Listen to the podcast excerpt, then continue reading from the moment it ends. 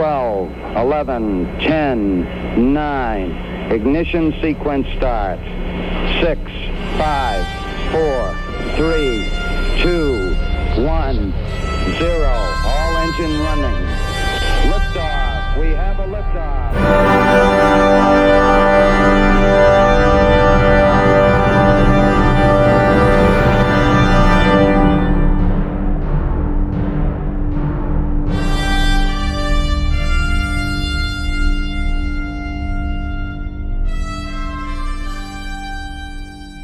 Und damit herzlich willkommen zur 97. Ausgabe des Countdown-Podcasts.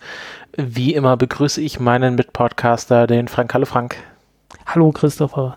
Ja, ich hatte mir mal überlegt, wir machen mal ein bisschen so wieder Vorgeplänkel vor den eigentlichen Themen und vor dem Feedback, weil ich hatte jetzt neulich ein Interview vom Guardian gehört, hier der Science Weekly Podcast vom Guardian, das mich so aufgeregt hat, dass ich es unbedingt in die Sendung nehmen wollte, aber hat sich jetzt eigentlich nicht für ein wirkliches Thema oder gar eine News gelohnt, weil es auch schon ein bisschen älter ist, glaube ich irgendwie vom 23. Juli und das hing auch schon länger in meiner Podcast-Hörliste rum.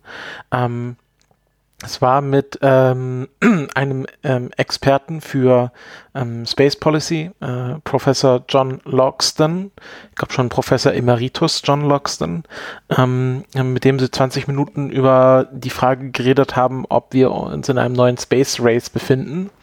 Und ich fand es ein bisschen... Wofür ja im Prinzip einiges spricht, ne? Ja, also der Professor Logsdon kommt dann zu dem Schluss, dass er den Begriff Race gerne durch Competition ersetzen würde, weil es ist ja kein Race und wenn man zur Finishline kommt, wie zum Beispiel in die Mondlandung, dann hört man auf, sondern es ist ja mehr eine Competition, wer generell höher, weiter, schneller Raketen bauen kann. Und was mich aber so ein bisschen verwundert ist, dass er halt die Frage des Moderators nach diesen Private Companies komplett wegwischt und sagt, naja, im Grunde ist das ja alles nationale Raumfahrt. Und er hat irgendwie kein Vertrauen, so wie ich das interpretiert habe, in Private Companies. Er sagt dann auch was ich jetzt gar nicht so weiß, ob er das als Witz gemeint hat. Naja, hier SpaceX versucht gerade ihren Super Heavy Falcon zu bauen und die explodierte die ganze Zeit. Also so gut kann das ja gar nicht sein. Da war ich mir jetzt nicht sicher, ob er wirklich nicht wusste, dass diese Teile explodieren sollen, also dass sie so lange getestet werden, bis sie explodieren, oder ob er da einen Witz gemacht hat. Auf jeden Fall fand ich ihn da in der Beziehung recht komisch. Und ich fand das generell alles so ein bisschen, er hat halt sich voll auf Amerika fokussiert und so gesagt, naja, Europa, China, Russland, die machen auch was, aber da könnte irgendwann mal was kommen, aber er scheint da auch gerade nicht im Bilde zu sein, wie sich gerade China vor allem Richtung Raumfahrtnation entwickelt und dass im Grunde Amerika beinahe das Schlusslicht in dieser ganzen Geschichte ist. Und das fand ich irgendwie alles sehr bizarr. Ich sag mal, das moderne Schlusslicht ist ja eigentlich Russland. Ja, gut, aber Amerika ist nicht der Leader, den sie gerne sein wollen würden. Nein, darauf werden wir auch noch zurückkommen, ja, genau. In den Themen. Da haben wir was Längeres vorbereitet heute. Ja, beziehungsweise du warst wirklich sehr fleißig.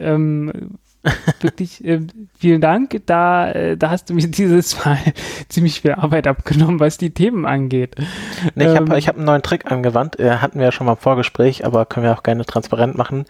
Ich habe jetzt angefangen, also ich bin ja auch ein großer Fan von einfach dem klassischen RSS-Reader und da hängen bei mir so ein paar Space-Seiten drin, so die Klassiker, die man halt kennt, Parabolic Art, NASA Spaceflight, NASA Watch, keine Ahnung, Space News, Spaceflight Now. Und bisher war das so, ich habe das immer gelesen und habe gedacht, das könnte ich doch mal im Countdown-Podcast mit Frank drüber reden. Und dann habe ich es natürlich prompt vergessen, als wir die Sendung vorbereitet haben. Und diesmal habe ich alles, was ich interessant fand, in Instapaper in einen eigenen Ordner geworfen, der sehr kreativ mit nächste Countdown-Folge benannt wurde. Und in der Vorbereitung bin ich dann einfach durchgegangen und habe dann halt aussortiert, welche Sachen dann vielleicht doch nicht mehr so interessant sind, 3 Tage später. Und deswegen hatte ich jetzt so viel rumliegen und habe auch im Grunde ist das die Vorbereitung, die ich immer machen wollte, aber sie immer vergessen habe. Und jetzt siehst du mal quasi, was passiert, wenn man sich das aufschreibt. Verdammt, Profis bei der Arbeit. Genau, Profis bei der Arbeit. Ja, na gut. Es gab Feedback, lese ich hier. die schwarze 0FM hat geschrieben, dass die National Ignition Facility den bestmöglichen Namen für die Einrichtung hat. Das stimmt auch, weil es geht da ja um die Zündung der Kernfusion im Inneren dieser Pellets. Also das passt schon. Aber warum man sie nicht abkürzt als Nifty, keine Ahnung, spricht sich jedenfalls besser aus. Was ist denn die offizielle Abkürzung? NIF. NEF, stimmt, das ist natürlich schwierig. Da merkt man, da waren keine Raumfahrtnerds an der Arbeit. Die sind dann doch immer sehr kreativ, was Abkürzungen angeht. Ja, also Nifty gefällt mir auch, ja.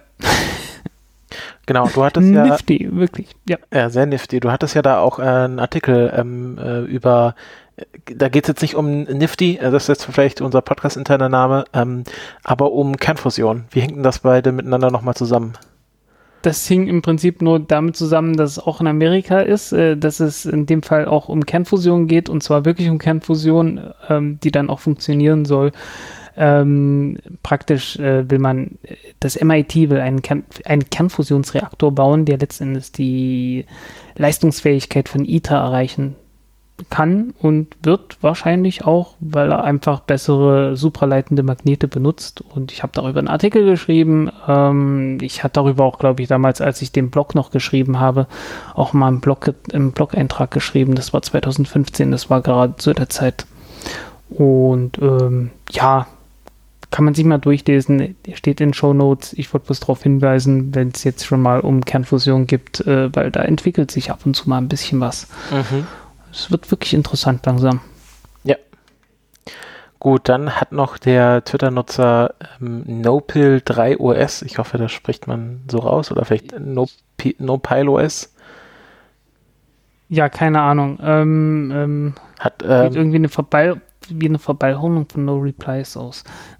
Genau, auf jeden Fall, du weißt, wenn du gemeint bist, ging auf jeden Fall darum, dass er sich nochmal bedankte für die schöne Diskussion, die wir letzte Folge zum Thema Venusforschung gemacht haben, und tatsächlich, dass er diesmal auf Franks Seite ist, was ja impliziert, dass er sonst immer auf meiner Seite war, wenn wir andere Diskussionen hatten.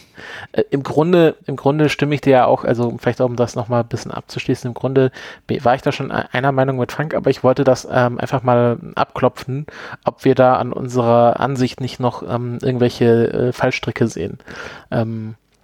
Weil so es schlagen zu Herzen in meiner Brust bei dieser Venus-Geschichte die eine, die halt Wissenschaft toll findet und es immer spannend finde, wenn Leute neue Sachen entdecken, und auf der anderen Seite die eher zynische Ansicht, die über die Realitäten und Sachzwänge von gerade astronomischer Forschung und oder planetarer Forschung kennt. Hier der wie heißt das? Push to Publish? Publish or Perish? Yeah. Publisher Parish, genau. Ja. Und ja, ich fand auch, dass wir da das sehr gut, die zwei Ebenen aufgezeigt haben. Ja, es ist halt wirklich schade, weil im Prinzip ist das trotzdem gute Forschung von der Sache her. Ne? Man guckt halt, was hat man da gemessen, was kann man dort messen, was findet man dort alles, was wirft das an Fragen auf, wie kann man die Fragen beantworten.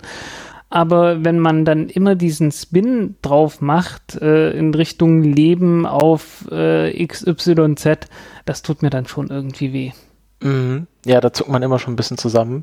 Ich glaube, da haben wir heute auch nochmal ein ähnliches Thema, wo ich glaube, wir schon mal ein bisschen drüber gelästert haben. Oh ja. Ja.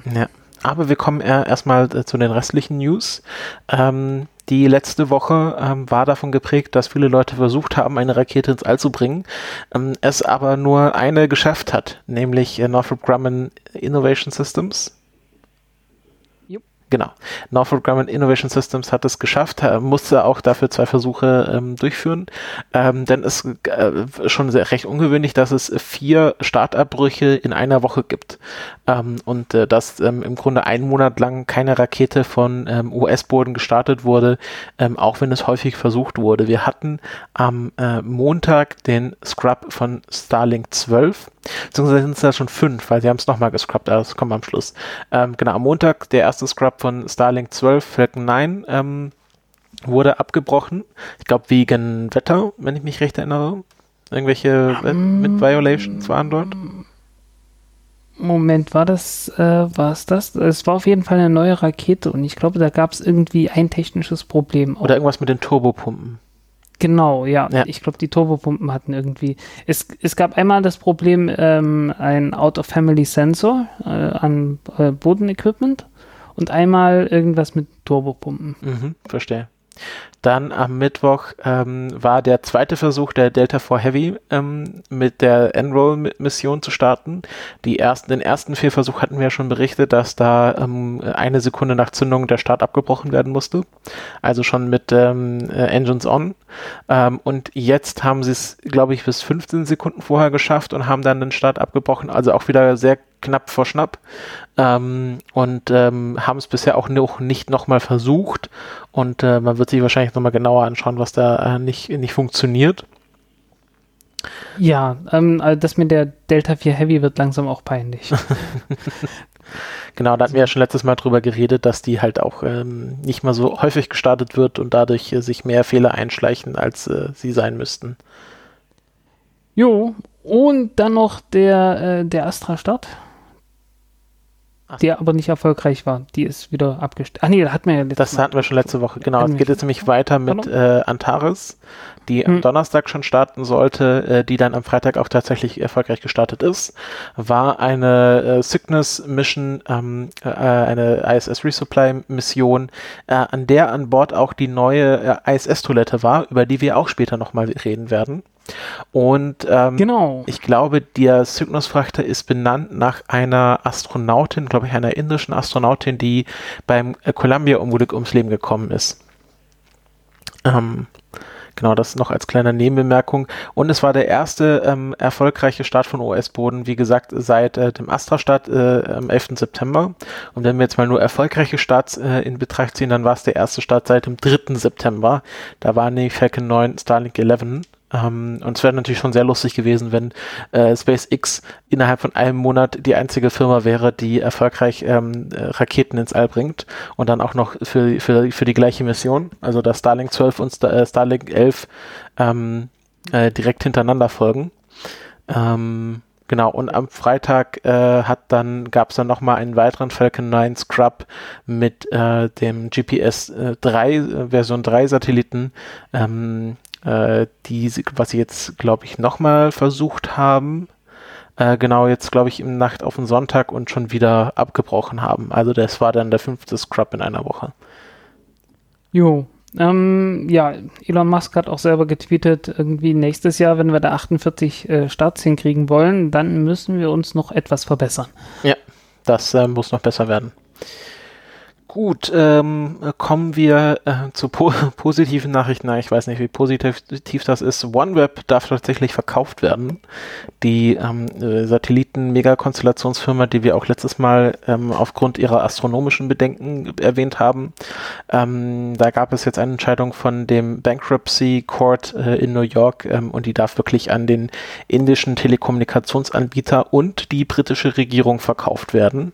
Das bedeutet noch nicht, dass der Verkauf abgeschlossen ist, weil nur weil sie es dürfen, machen sie es auch nicht sofort, sondern jetzt muss erst nochmal quasi sich mit den Gläubigern und den Käufern ausgekäst werden, wie man das im Detail macht, aber rechtlich gesehen steht dem nichts mehr im Wege, was auch bedeutet, dass OneWeb ihre Launch-Kampagne wieder aufnehmen darf, also dass sie jetzt quasi wieder daran aktiv arbeiten können, ihre Satelliten ins All zu bringen. Und ich hatte in dem Zuge auch noch mal nachgeschaut, ob die ganzen Startverträge noch stehen.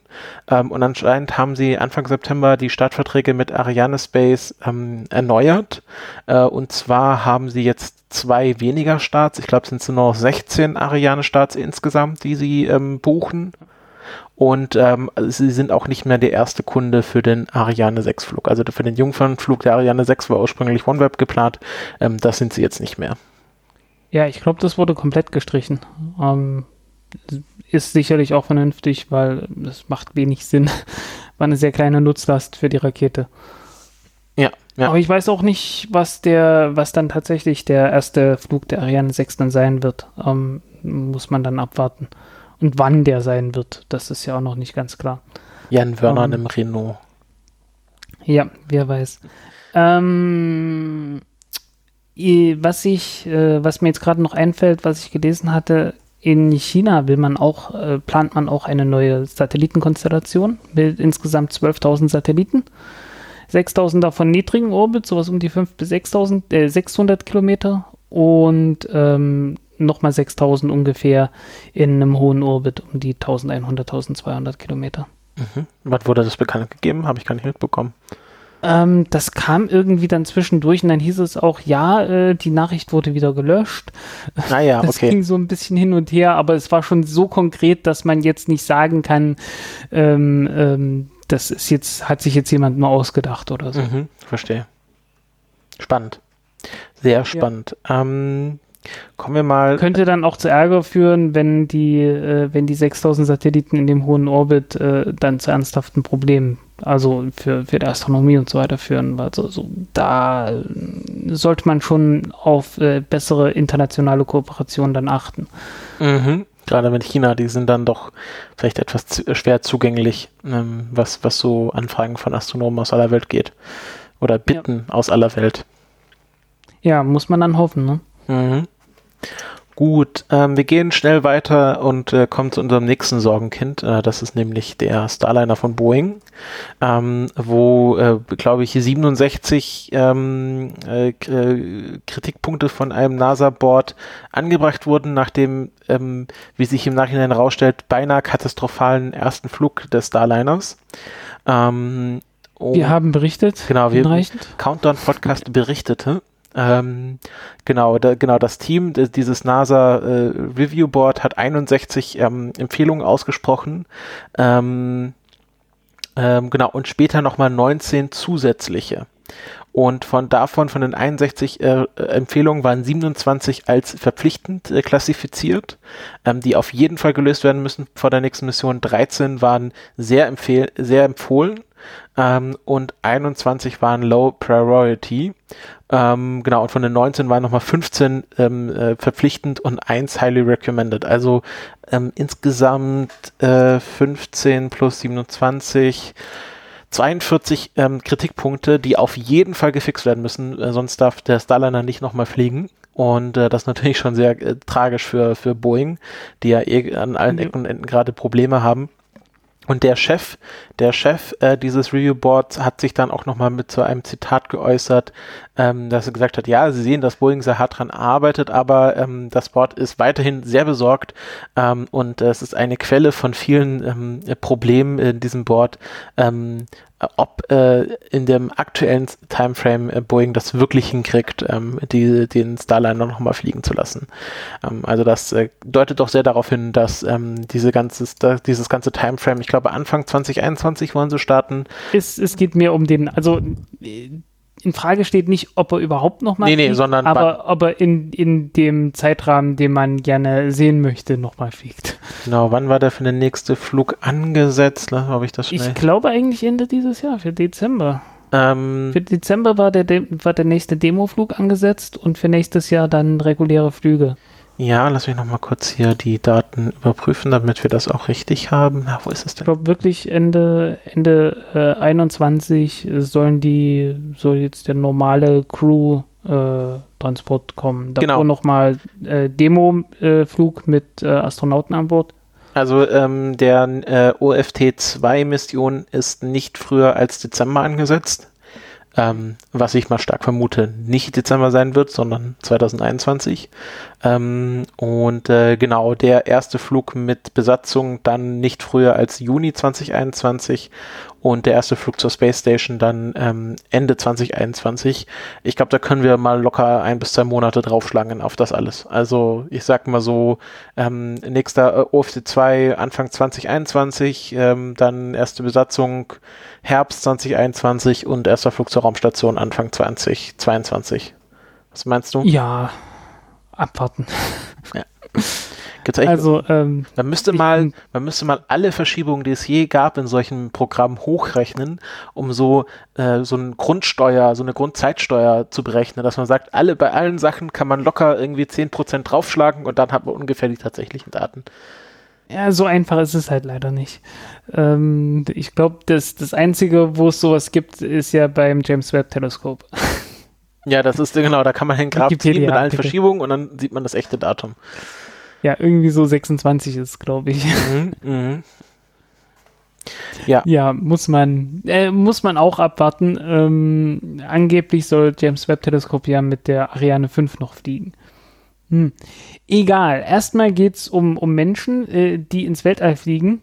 Und die ISS hat neue Annehmlichkeiten für menschliche Besatzungsmitglieder bekommen oder soll bekommen, sobald der Zyklonusfrachter angekommen ist und die Fracht installiert ist. Und dann müssen wir uns erstmal einbauen. Das ist auch spannend. Kann ich mir so spannend vorstellen. So, das ist ja nicht ein kleines Teil, was man da austauscht. Das ist ja dann, ich vermute mal auch, der Ausbau wird aufwendiger als der Einbau, weil das wahrscheinlich damals so tief in die ISS integriert wurde, weil man gedacht hat, das werden wir nie wieder austauschen, sondern einfach gleich eine komplett neue Raumstation daneben stellen. Stelle ich mir schon spannend vor. Wie beim Hausbau, ne? Lieber nicht den Klempner rufen, sondern einfach das neue Haus bauen. Wenn es zu schlimm geworden ist. Ja, manchmal hilft einfach nur einreißen und neu bauen. Genau. Worum geht's? Genau, für 23 Millionen US-Dollar wurde eine neue Toilette entwickelt, die erstmal, wie gesagt, auf der ISS installiert werden soll. Im Grunde von der Funktionsweise, und dann, wenn man sich dafür interessiert, kann man gerne diesen Sendungs mit der Maus Beitrag sehen, ist wirklich sehr gut. Das eine Mal, dass sie darüber berichtet haben, und ich glaube, Samantha Cristoforetti hat auch nochmal ein Video drüber gedreht. Im Grunde ist es genau baugleich, also man hat einen Schlauch zum Absaugen des Urins und hat eine Kloschüssel oder eine Weltraumkloschüssel, wo man den Kot drin lagert, und die Neuerungen sind im Grunde, dass es einfach um 65% kleiner ist und um 40% leichter, und das ist nicht, weil die mehr Platz auf der ISS brauchen, sondern weil diese Toilette dann auch gleich, wenn sie sich als gut erweist, direkt in das Orion-Raumschiff für die Artemis-Mission eingebaut werden soll, und da man damit ja ein bisschen weiter als Low Earth Orbit will, muss man da halt viel Platz und Gewicht sparen, und deswegen haben sie sich halt vor allem darauf konzentriert.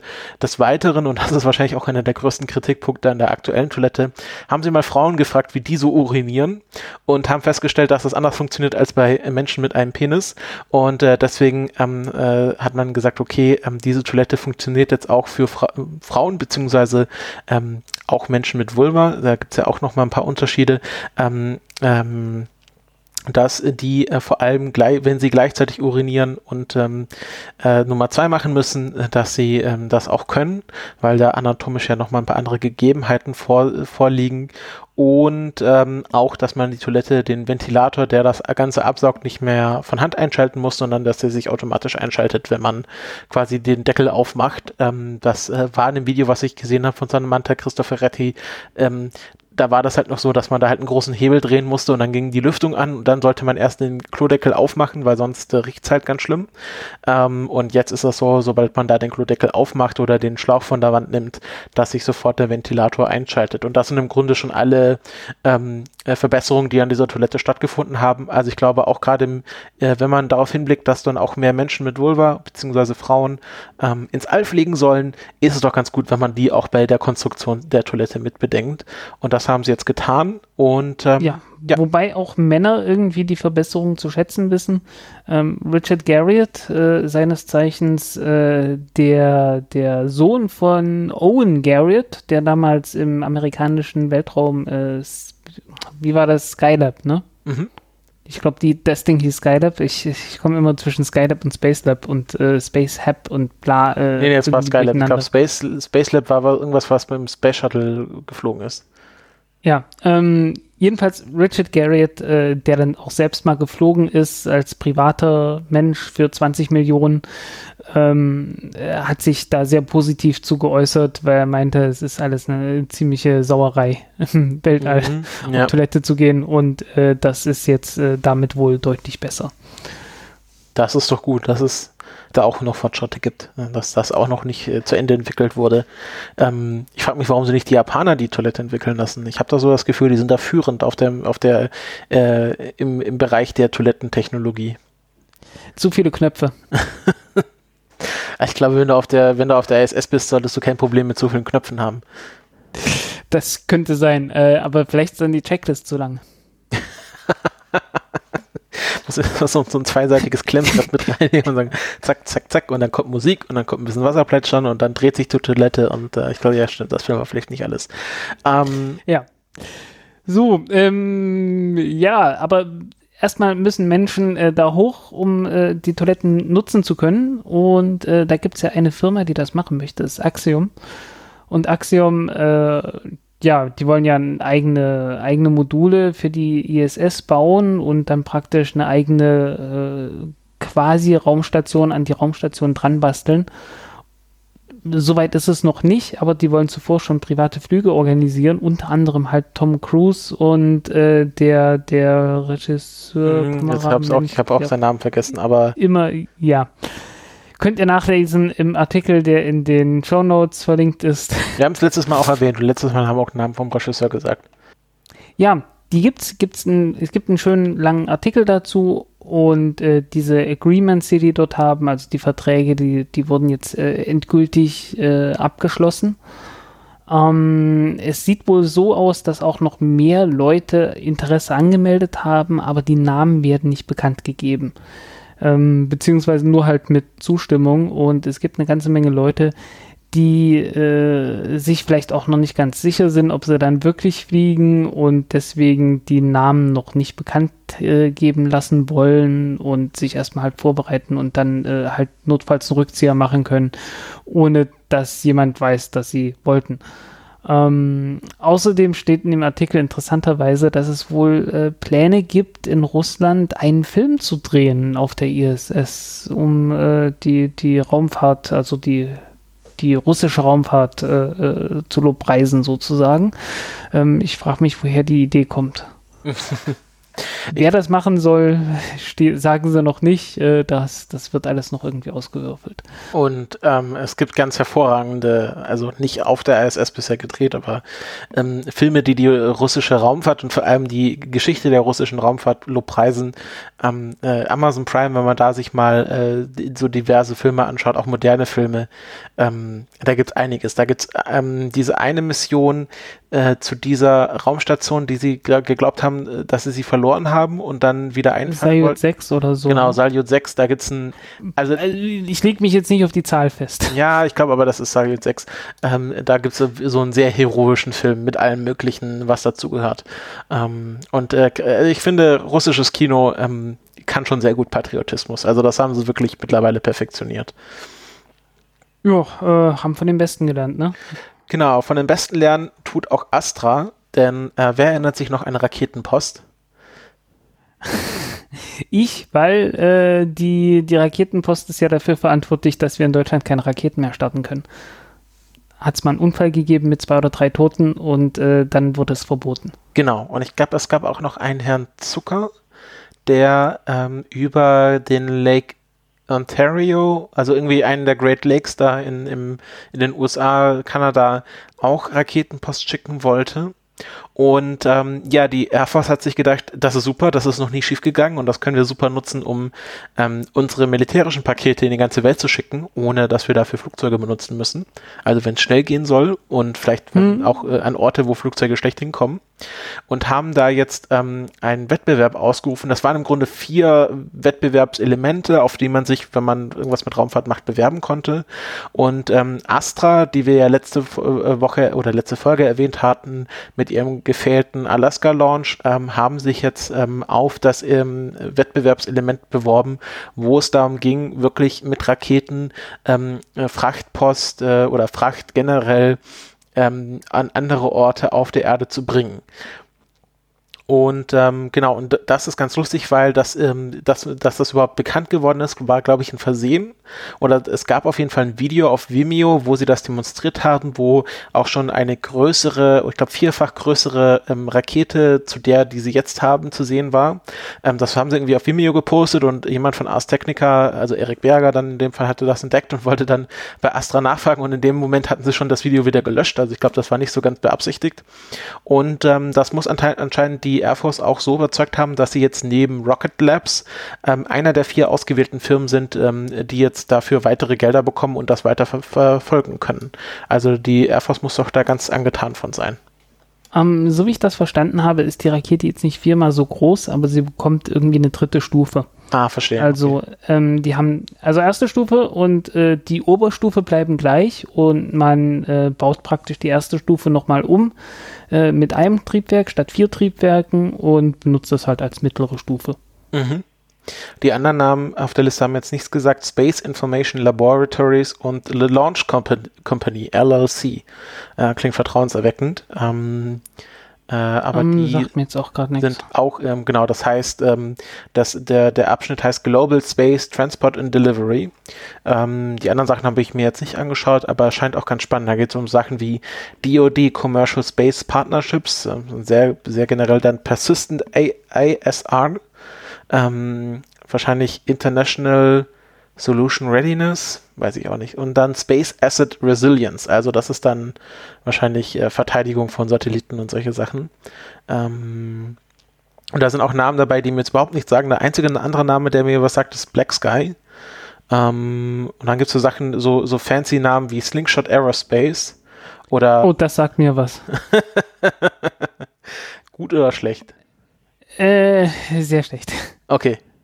Hier Erik Berger meinte in seinem Artikel auch, dass sich da in dieser ganz ersten Phase Leute beworben hatten, die dann so Ideen mit experimentellen UFO-Antriebstechniken hatten.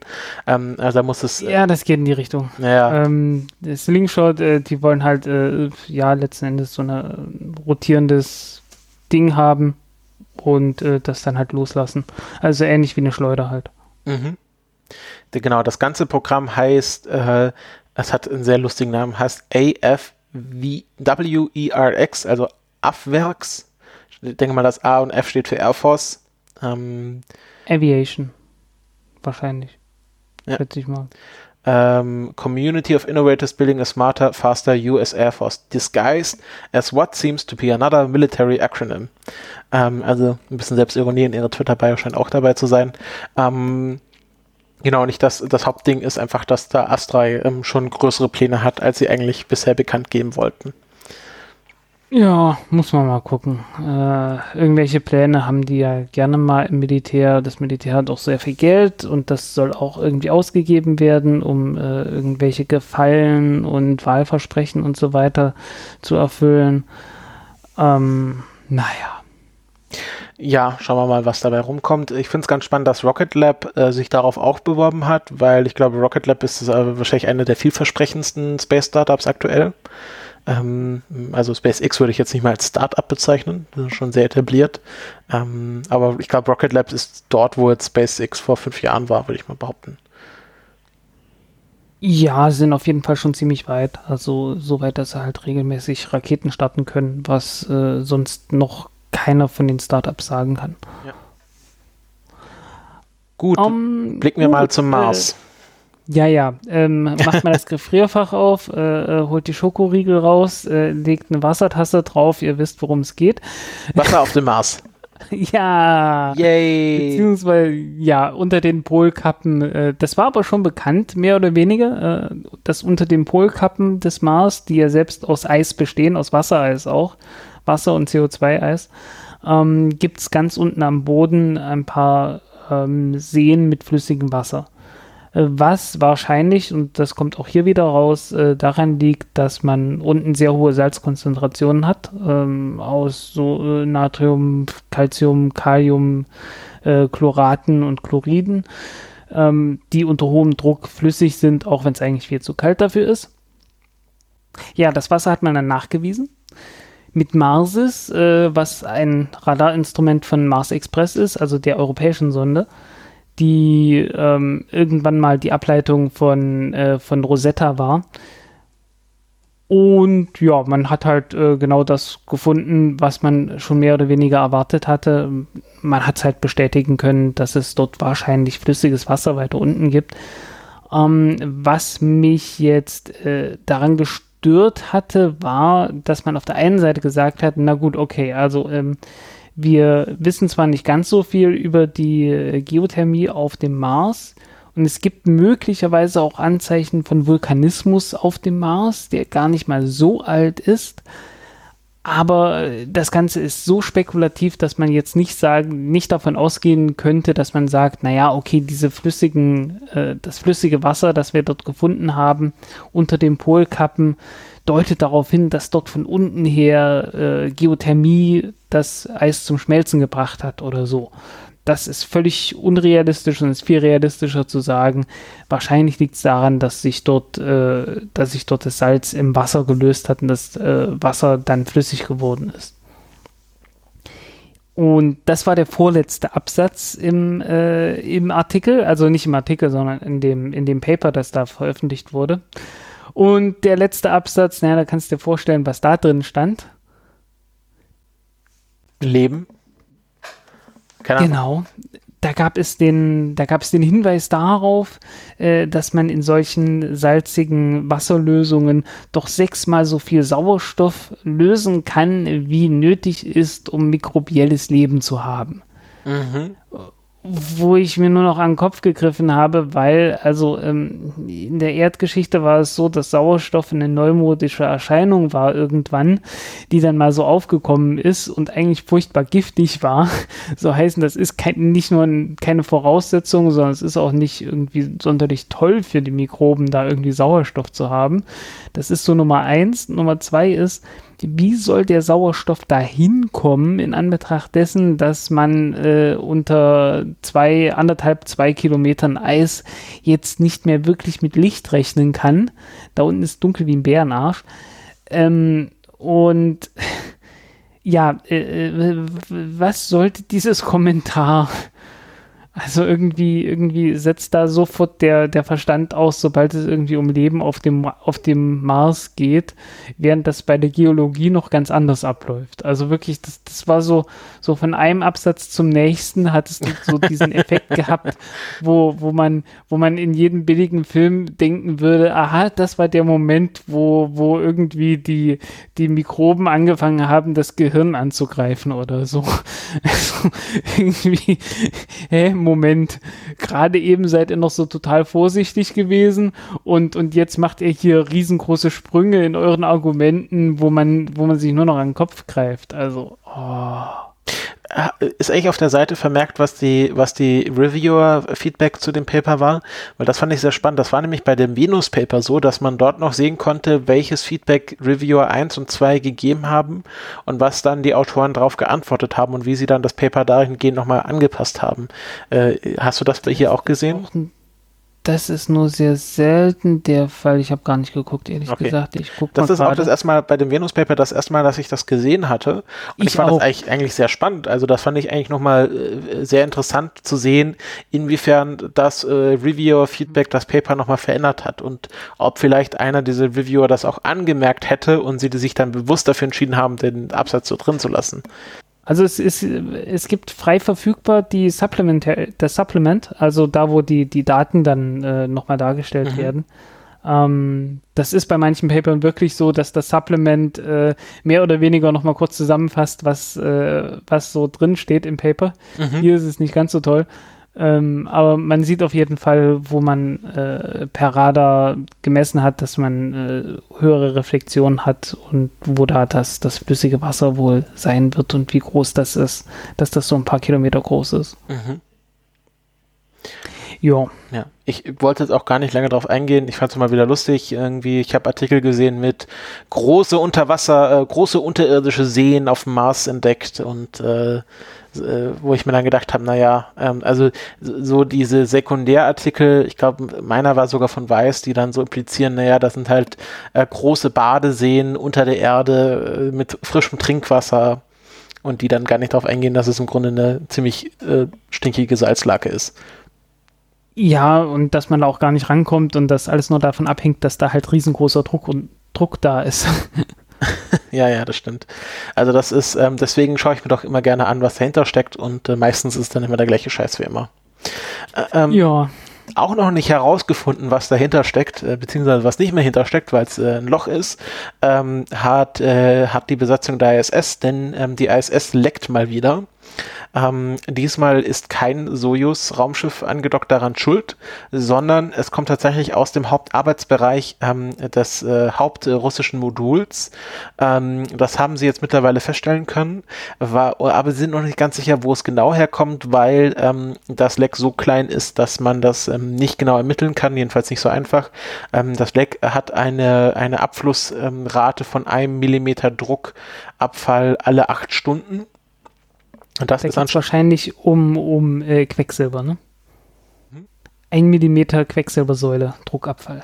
Das. Weil ansonsten macht 1 Millimeter Druck sehr wenig Sinn, weil Wasser macht man natürlich. Genau, also Space.com schreibt tatsächlich nur 1 Millimeter every 8 hours.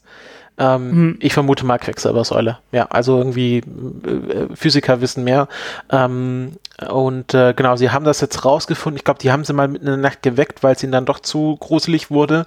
Und dann haben sie mal alle Luken dicht gemacht und halt gemessen, in welchem Abschnitt dann der Druckabfall weiter stattfindet. Und sie haben es jetzt wirklich auf auf den Kernarbeitsbereich des russischen Moduls eingegrenzt und haben dann alle Luken wieder aufgemacht, weil so schlimm war es jetzt auch nicht.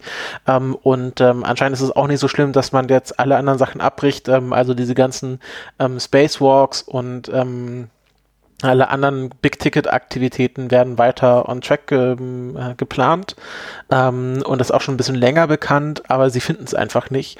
Und in dem Zuge habe ich auch von Space.com gelernt, dass die Space Station, also die ISS, tatsächlich nicht komplett dicht ist, also per Design, und dass man sowieso immer mit Stickstoff nachfüllen muss. Ja. Und dass sie dieses Leck auch nur festgestellt haben, weil man mal überprüft hat, wie groß die Hintergrundabfallrate ist und festgestellt hat, dass sie aktuell höher ist, als sie eigentlich hätte sein dürfen. Aber es ist jetzt nicht so, dass man sich es vorstellt, irgendwie da strömt irgendwie sehr dramatisch an einer Stelle Luft aus der ISS mit so großen Schwaden, die dann irgendwie außen sichtbar werden oder so. Und das ist auch wahrscheinlich nicht so schlimm wie das Leck damals in der Soyuz-Kapsel. Nö, das kam auch so von Anfang an so raus, dass das jetzt kein riesengroßes Ding ist, aber man möchte es halt gerne mal finden, weil die Suche läuft ja schon seit einer ganzen Zeit. Man hat ja schon mehrfach jetzt die Astronauten praktisch auf ein Modul oder auf einen Teil der Station begrenzt, um zu gucken, um Schotten zu schließen und zu gucken, wo denn der Abfall da passiert.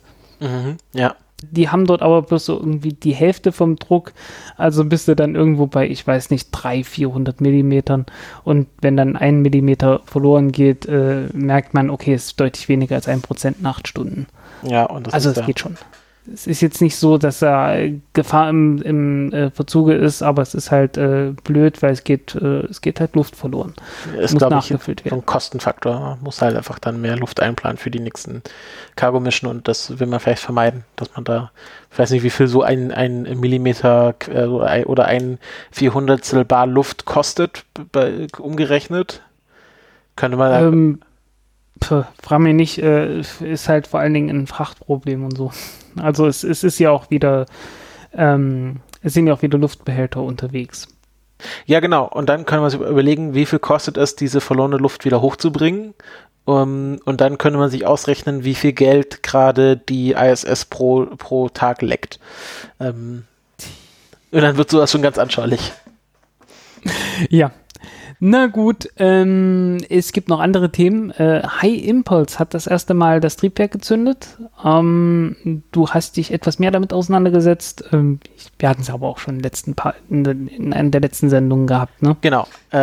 Wir hatten ja im Grunde 3 Startups mal uns näher angeschaut, als es diesen Raumfahrtwettbewerb der Bundesregierung gab. Und das waren ja auch die 3 Startups, die dann schlussendlich dort gewonnen haben, glaube ich. Genau. Und es ist einerseits HyImpulse, was quasi ein Spin-off der Chemical Propulsion Center des Raketenteststandes in Lampoldshausen ist, also gehört zum DLR. Später reden wir auch noch über die Rocket Factory Augsburg, die, glaube ich, technisch gesehen zu OHB gehört. Und dann gibt es noch, der dritte Gewinner damals war ESA Aerospace, über die reden wir heute nicht, aber die sollten ja auch mal erwähnt sein. Genau, und HyImpulse hat das erste Mal ihr Triebwerk gezündet, ist ein Hybrid-Triebwerk, deswegen auch HyImpulse mit HY, also Hybrid Impulse ist dann wahrscheinlich der volle Name oder der Grundname, besteht aus einer Mischung von Sauerstoff und einem Paraffingemisch. Und das haben sie jetzt einmal angemacht, haben das in eine große Tonne reingehalten. Das sieht ganz lustig aus auf dem Foto. Das ist tatsächlich so, als hätten sie das in der Garage zusammengebaut, vorne das Tor aufgemacht, eine große Mülltonne davor gestellt und dann einmal mal das Triebwerk angezündet. Das lief erfolgreich, also waren sie auch alle zufrieden damit. Und in einem Artikel stand auch, dass der erste Flug der Rakete mit einem Triebwerk, ich glaube am Schluss sollen da 16 Triebwerke dranhängen, das erste Triebwerk, also quasi erste Rakete mit einem Triebwerk, fliegt dann von Schweden, von Esrange? Oh, verdammt, ja, ich sage immer Esrange, aber es ist falsch. Wahrscheinlich. Esrange, also schwedischer Ort, wo ja die ESA bzw. DLR so einen Raketenteststand hat, wo sie auch gerne so Sounding Rockets von starten. Genau, ist auch ganz spannend, wie die sich finanzieren. Wie gesagt, das ist ein Spin-off von Lampoldshausen. Geld bekommen sie einerseits von Rudolf Schwarz, Privatinvestor. Das ist der Vorsitzende der IABG. Das ist so ein genereller Technikkonzern im Raumfahrtbereich, machen die hauptsächlich so Testing-Capabilities, also die kannst du buchen, wenn du mal eine Vakuumkammer haben möchtest oder irgendwie dein Weltraumequipment durchgetestet haben möchtest, aber die machen alles mögliche, Luftraumfahrt, Autotechnologie, also so ein genereller Zulieferer. Der hat da Geld reingesteckt und ich glaube 2,5 Millionen oder waren es Milliarden, ich will jetzt nichts Falsches sagen, auf jeden Fall haben sie da auch nochmal viel Geld von der Europäischen Kommission bekommen. Lass mich mal kurz schauen. Ja, also wenn 2,5, dann eher Millionen als Milliarden. Ja, 2,5 Millionen, genau. Hier, und, dann natürlich die Hoffnung auf die 10 Millionen für den Wettbewerb. Ja, stimmt. Ja, der gibt auch noch. Die gibt es ja auch. Genau, also hier, ich habe es mir noch zusammengefasst, die Zahlen. Also genau, Rudolf Schwarz ist anscheinend so der Hauptinvestor, dann 2,5 Millionen, das ist hier auch nur ein Grant from the European Commission, und sie haben durch den Gewinn dieses Raketenwettbewerbs der Bundesregierung nochmal 500.000 bekommen.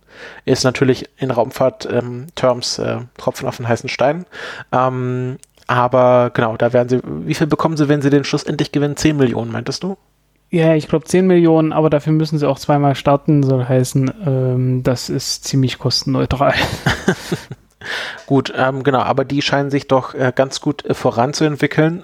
Ich habe das Thema jetzt auch aktuell auf dem Schirm, weil Erik Berger ist ja ein sehr bekannter Raumfahrtjournalist von Ars Technica, meinte auch neulich so aus dem Blauen heraus, dass, und ich glaube in Bezug sogar auf diese Meldung, dass er das doch sehr spannend findet, wie viele neue Raumfahrt-Startups sich gerade in Deutschland aufgetan haben.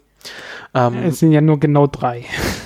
Waren auf jeden Fall 3, als mir vorher bekannt waren. Und ich finde das einfach spannend. Ist ja Deutschland Land der Raketenbau-Pioniere, dass da sich jetzt auch wieder anderes und vor allem auch Land der privaten Raketenbau-Pioniere. Wir erinnern uns gerne an die OTRAG zurück. Ja. Hatten wir alles schon mal. Ich glaube, diesmal könnte es etwas seriöser werden. Kein Rumble in the Jungle, ja. Kein Startgebiet der Größe der DDR irgendwo in Zentralafrika? Nee, es gibt ja jetzt mit Norwegen Pläne, dass man in Norwegen eine Startgelegenheit da kommen wir später aufbaut. Noch zu.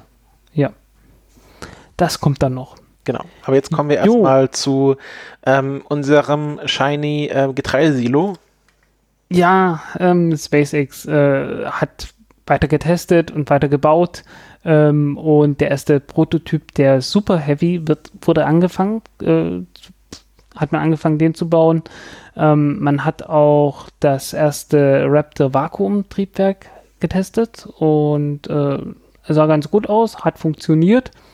Die Düse hat ein Expansionsverhältnis von 1:100, was so gerade mal eben gereicht hat, um das Ding noch auf der Erde zu testen, in der normalen Erdatmosphäre.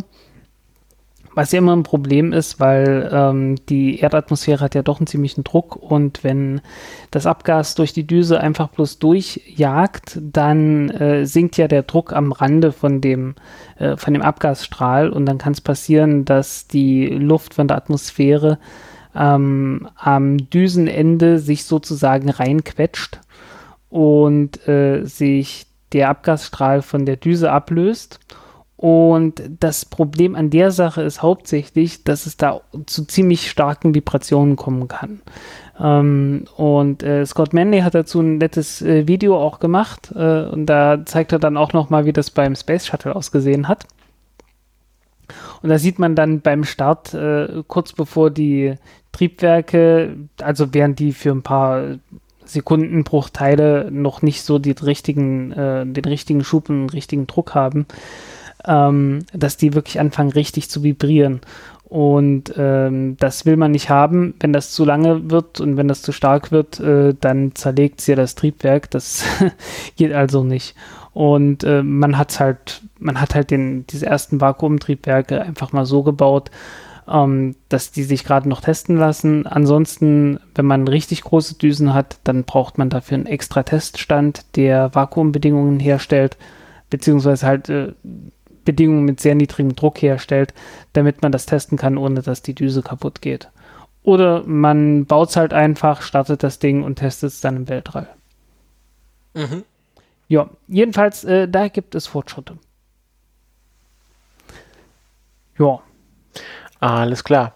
Dann, das war eine schnelle Meldung zu SpaceX. Jetzt meintest du, jetzt kommt noch ein längeres News-Thema zu Beobachtung von Exoplaneten? Ja, zum ersten Mal wurde jetzt ein Exoplanet direkt beobachtet, der zuvor schon mal entdeckt wurde, und zwar mit der Radialmethode. Radialgeschwindigkeitsmethode, wie auch immer. Ich habe es mit Sicherheit schon 2-3 Mal erklärt. Exoplaneten entdeckt man ja sehr gerne damit, dass man einfach ein Spektrum aufnimmt von einem Stern und sich das Licht genau anguckt und nach irgendwelchen Absorptionslinien schaut und guckt, ob diese Absorptionslinien sich in Richtung Rot und in Richtung Blau verschieben, regelmäßig, weil das deutet darauf hin, dass irgendwo ein Planet ist, der eine bestimmte Masse hat und um den Stern kreist und dabei den Stern praktisch auslenkt. No? Und das ist meistens so, dass man damit nur Planeten entdecken kann, die sehr nah dran an dem Stern sind und sehr hohe Masse haben, aber so nah dran sind, dass man keine Chance hat, die mit einem Teleskop anzuschauen. Und hier hat man es dann doch hingekriegt, das mal zu machen, mit Epsilon Eridani, denke ich. Beta Pictoris war es. Es gibt ein paar so Klassiker. Also so heißt der Stern. Der Stern heißt Beta Pictoris, ja.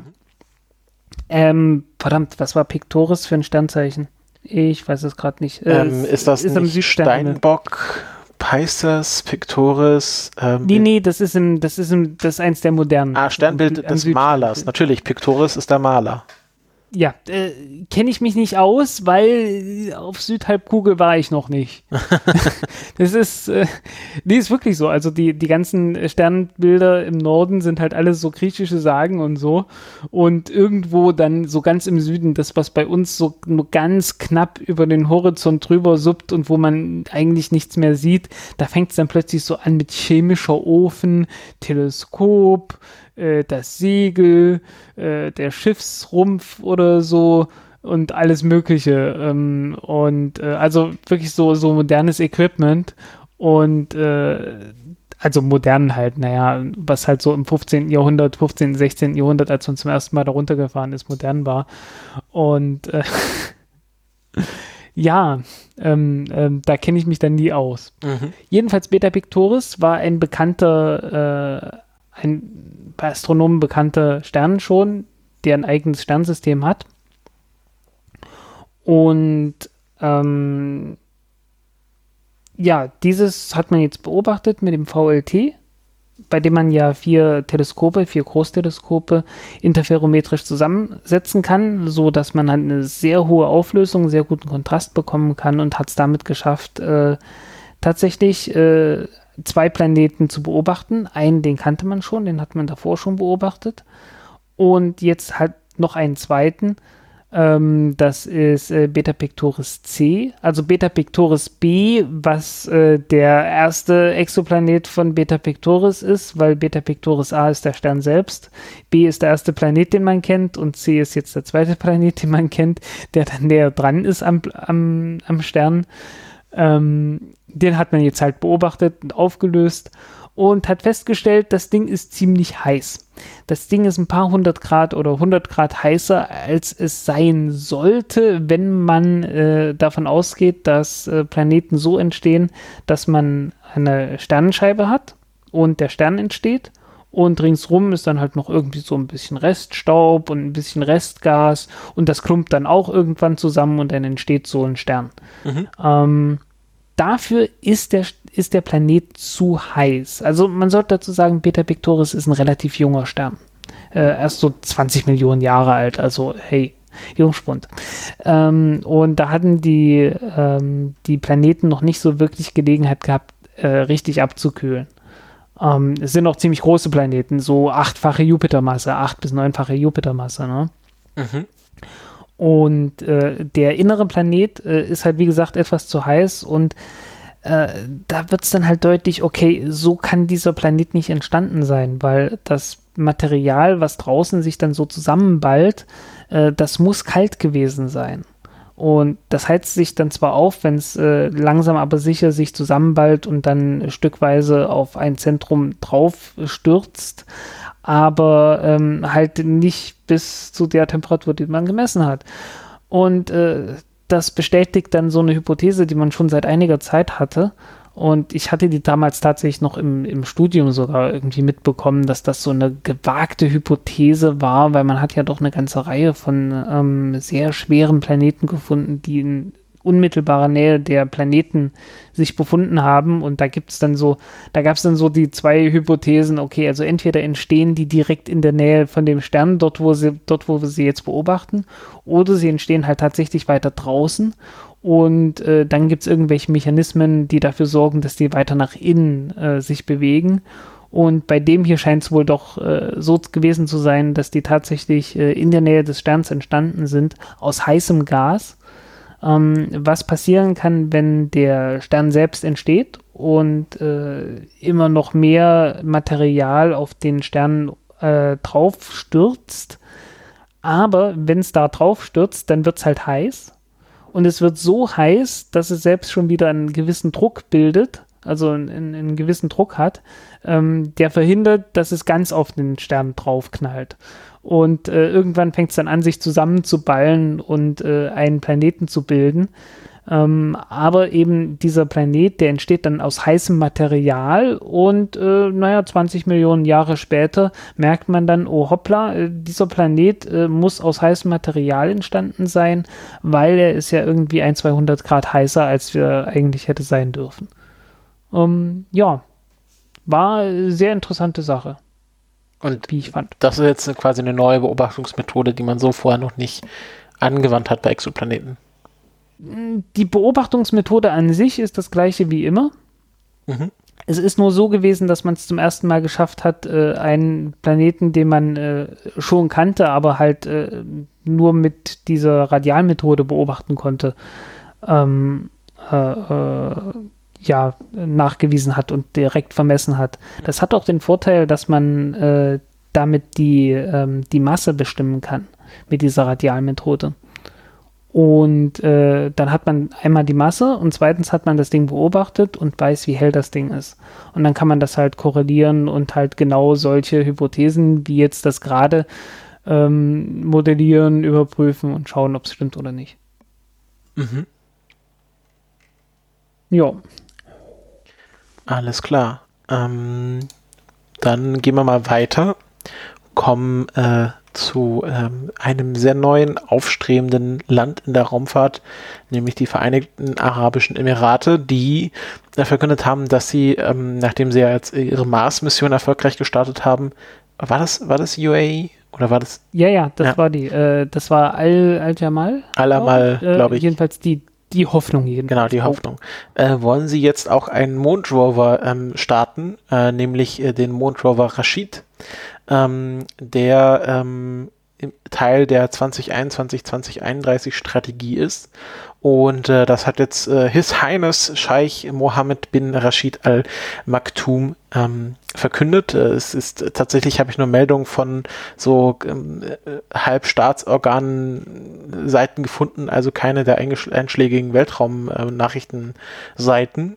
Und es ist auch noch nicht wahnsinnig viel über diesen Rover bekannt, außer so ein Slide, wo drauf steht, okay, 2 hochauflösende Kameras, eine mikroskopische Kamera, eine Wärmebildkamera, dann eine Langomir-Sonde, was eine ganz einfache Geschichte ist. Es ist irgendwie praktisch eine Kugel an einem Stab, genau, wo man dann messen kann, was für eine Ladung man gerade hat. Und dann im Grunde ein Beschleunigungssensor, damit man weiß, wie schnell der Rover ist, und eine 3D-Kamera Time of Flight. Was heißt das? 3D-Camera, ja. Time of Flight?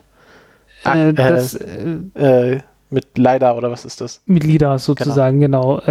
Praktisch das Gleiche, was auch... War es nicht am iPhone dran? Ja, ich wollte auch gerade sagen, im Grunde schicken sie da ein sehr ausgefallenes iPhone hoch. Genau, und das Ding wiegt halt auch plus 10 Kilo. Und viel mehr passt da gar nicht rein. Finde ich spannend. Also das wurde das. 2 hochauflösende Kameras, ein Beschleunigungssensor, ein LiDAR. Das kann das iPhone mit... bald dann auch. Also da fehlt nur noch die Wärmebildkamera und die Langomir-Probe. Und genau. Die mikroskopische Kamera geht wahrscheinlich auch sehr einfach.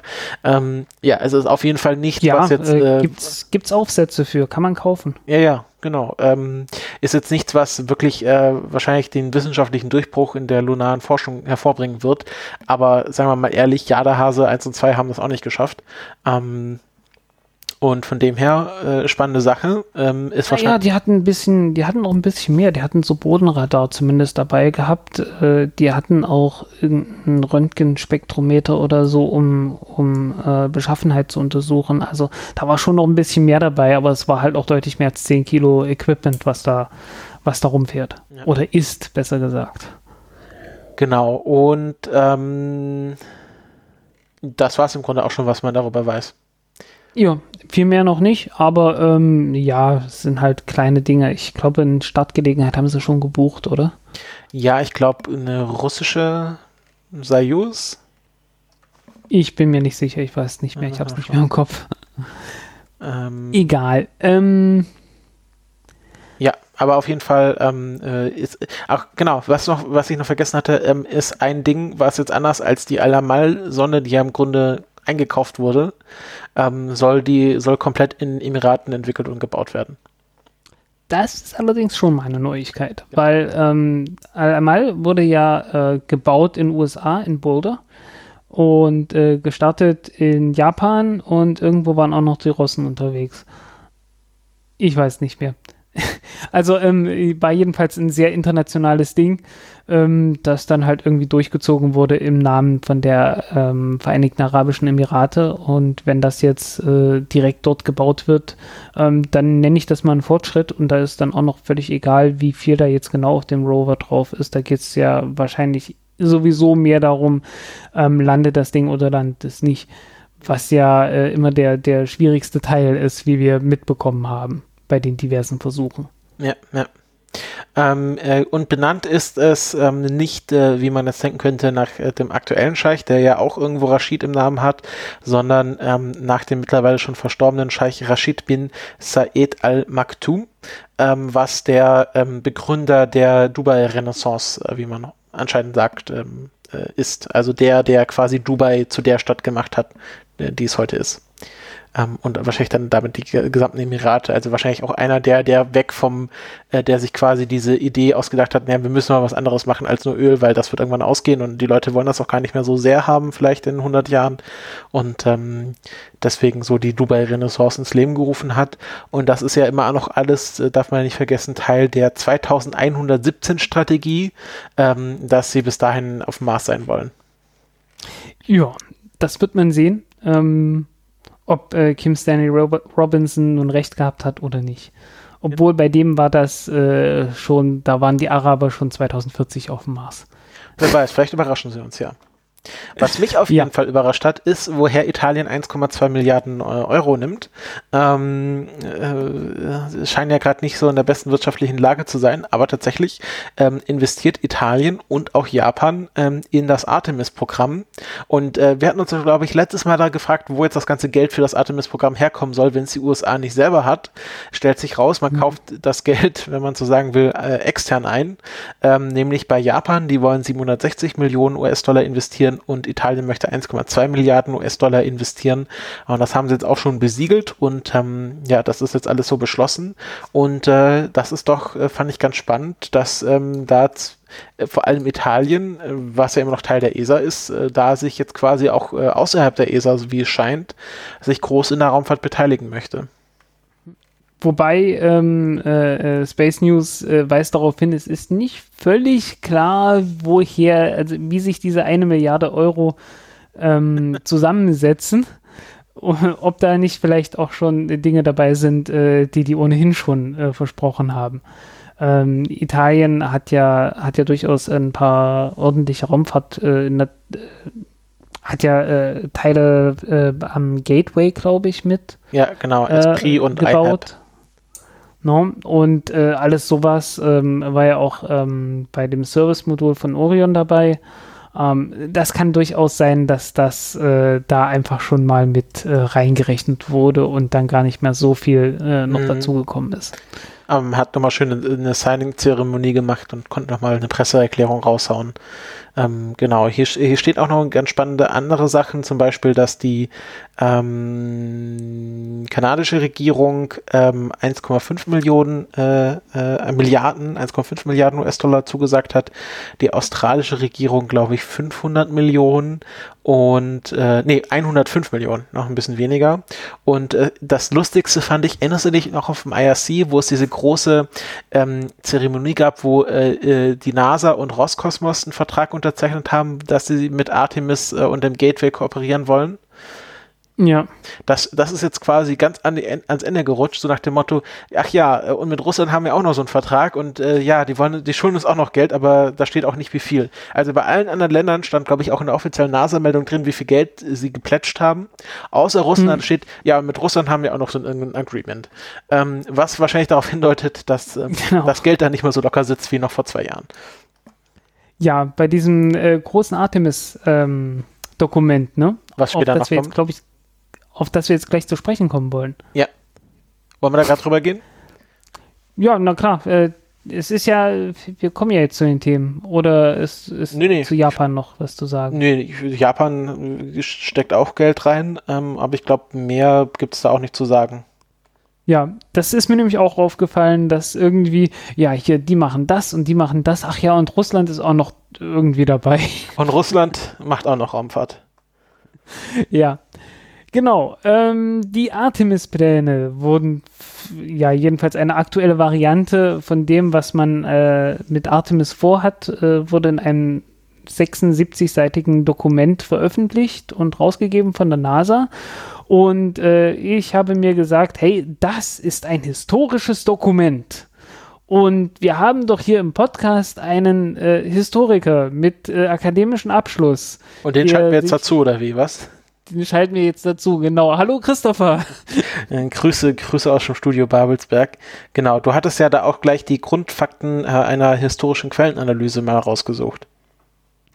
Ja, irgendwie, weil ich durch Zufall ein paar Historikern zugehört hatte und die hatten sich darüber unterhalten. Ich weiß schon gar nicht mehr, wo das war, aber ich hatte es halt noch im Kopf gehabt. Außerdem hatte ich noch im Kopf gehabt, dass du die letzten Schritte unternimmst, um dich endgültig zu exmatrikulieren und dich von deinem Studium erfolgreich zu trennen. Die Ketten der Akademie habe ich gesprengt. Genau, aber genau, das ist im Grunde was man eingeprügelt bekommt, wenn man Geschichte studiert, so die Grundlagen der historischen Quellenanalyse. Das ist jetzt mal auf Englisch zusammengefasst, OPCVL, Origin, Purpose, Content, Value und Limitation. Und genau, ich glaube, dein Plan ist und dann im verlängerten Sinne auch unser Plan ist jetzt nach diesen Kern Punkten das Dokument mal durchzugehen. Wir haben ja auch schon mal die Artemis-Accords besprochen im Detail. Das kann man sich gerne nachhören, werde ich nochmal verlinken, in welcher Folge das war. Und das ist jetzt im Grunde der detaillierte Plan der nächsten, ich würde mal behaupten, 4 bis 5 Jahre, wie die USA, und da kommen wir gleich zu einer Kernphrase, zu einem Mantra dieses Textes, the first woman and the next man auf den Mond bringen möchten. Oh ja, hast du mitgekriegt, wie das, ich weiß nicht, auf der 2. Seite oder so, wie das formuliert wurde? Ich fand das super. First woman and next man.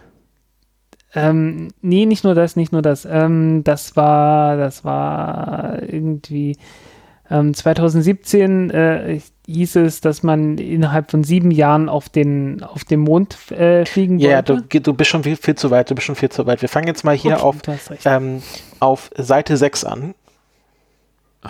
Für die Leute, die zu Hause mitlesen wollen, wir sind jetzt auf Seite 6, weil das fand ich schon sehr spannend, dass gleich am Anfang eine große Karte der USA uns gezeigt wird, wo drauf steht Key Artemis Contributions by NASA Center, und dann haben wir im Grunde Centers in sehr vielen US-Bundesstaaten, die verdächtigerweise alle sich sehr am Rand befinden, wie ich gerade sehe. Ja. So im mittleren Westen macht man nichts mit Raumfahrt anscheinend. Und das fand ich ganz spannend, weil das ist ja ein großes Thema, was ja das SLS auch vorantreibt, dass es im Grunde ja so ein verdeckter Geo-Return ist, was man ja bei der ESA ganz offiziell hat, hat man bei der NASA so ein bisschen verdeckt, dass man ja sagt, okay, wenn wir hier was mit Raumfahrt machen, dann müssen die ganzen Bundesstaaten, die irgendwann mal Apollo gebaut haben und dann irgendwann mal das Space Shuttle gebaut haben, jetzt auch irgendwie dran beteiligt werden, sonst sind die Senatoren böse, die aus diesen US-Bundesstaaten kommen. Und deswegen das Erste, was wir jetzt hier haben, ist eine große Karte der USA, wo alle beteiligten Forschungszentren der NASA aufgelistet werden und dann wahrscheinlich die drumherum liegenden Industrien impliziert werden. Jo, genau. Das ist, und darum geht's, glaube ich, auch ganz wesentlich um Jobs. Und da steht ja auch, these missions are critical for space economy, fueling new industries and technologies, supporting job growth. Und ja, furthering the demand for a skilled workforce, also für eine highly skilled workforce. Naja, also es geht halt darum, man verspricht der Bevölkerung, dass das was bringt, dass man da Jobs hat, dass man da Geld verdienen kann, was ja lange ein bekanntes Mantra ist. Genau, sind wir jetzt, wenn wir nach diesen OPCVL-Punkten gehen, sind wir jetzt bei Purpose. Was ist der Purpose dieses Dokuments? Und ich würde sagen, ein Purpose dieses Dokuments oder der Zweck, wenn man es auf Deutsch sagt, der Zweck ist, dem Taxpayer, dem Steuerzahler und dann wahrscheinlich im konkreteren Sinne den Politikern klarzumachen, dass das doch gut angelegtes Geld ist. Ja. Genau, gehen wir mal weiter. Es gibt ein Vorwort von Jim Bridenstine, wo ich mir jetzt relativ viel angestrichen habe. Gerade der erste Satz, pushing the boundaries of space exploration, science and technology once again. Und zwischendurch ja nicht mehr gemacht. Genau. Und das fand ich, das hätte auch ein Satz von Apple sein können. America is on the verge of exploring more of the moon than ever before. Also das ist natürlich sehr niedrige Latte, weil so viel vom Mond haben sie nicht erforscht bisher. Das ist aber ähnlich, als wenn es Tim bei der nächsten Apple-Pressekonferenz sagt, dass es das beste iPhone ist, was sie je gebaut haben. Ja. Weil ja es einfach das nächste iPhone ist. Also das ist natürlich eine sehr schöne Politikeraussage. Hier wird auch nochmal erklärt, warum es Artemis ist, das Artemis-Programm, weil es der griechischen Mythologie die Zwillingsschwester von Apollo ist. Also man beruft sich hier ganz klar auf das Apollo-Programm. Space Shuttle wird hier so ein bisschen umgangen.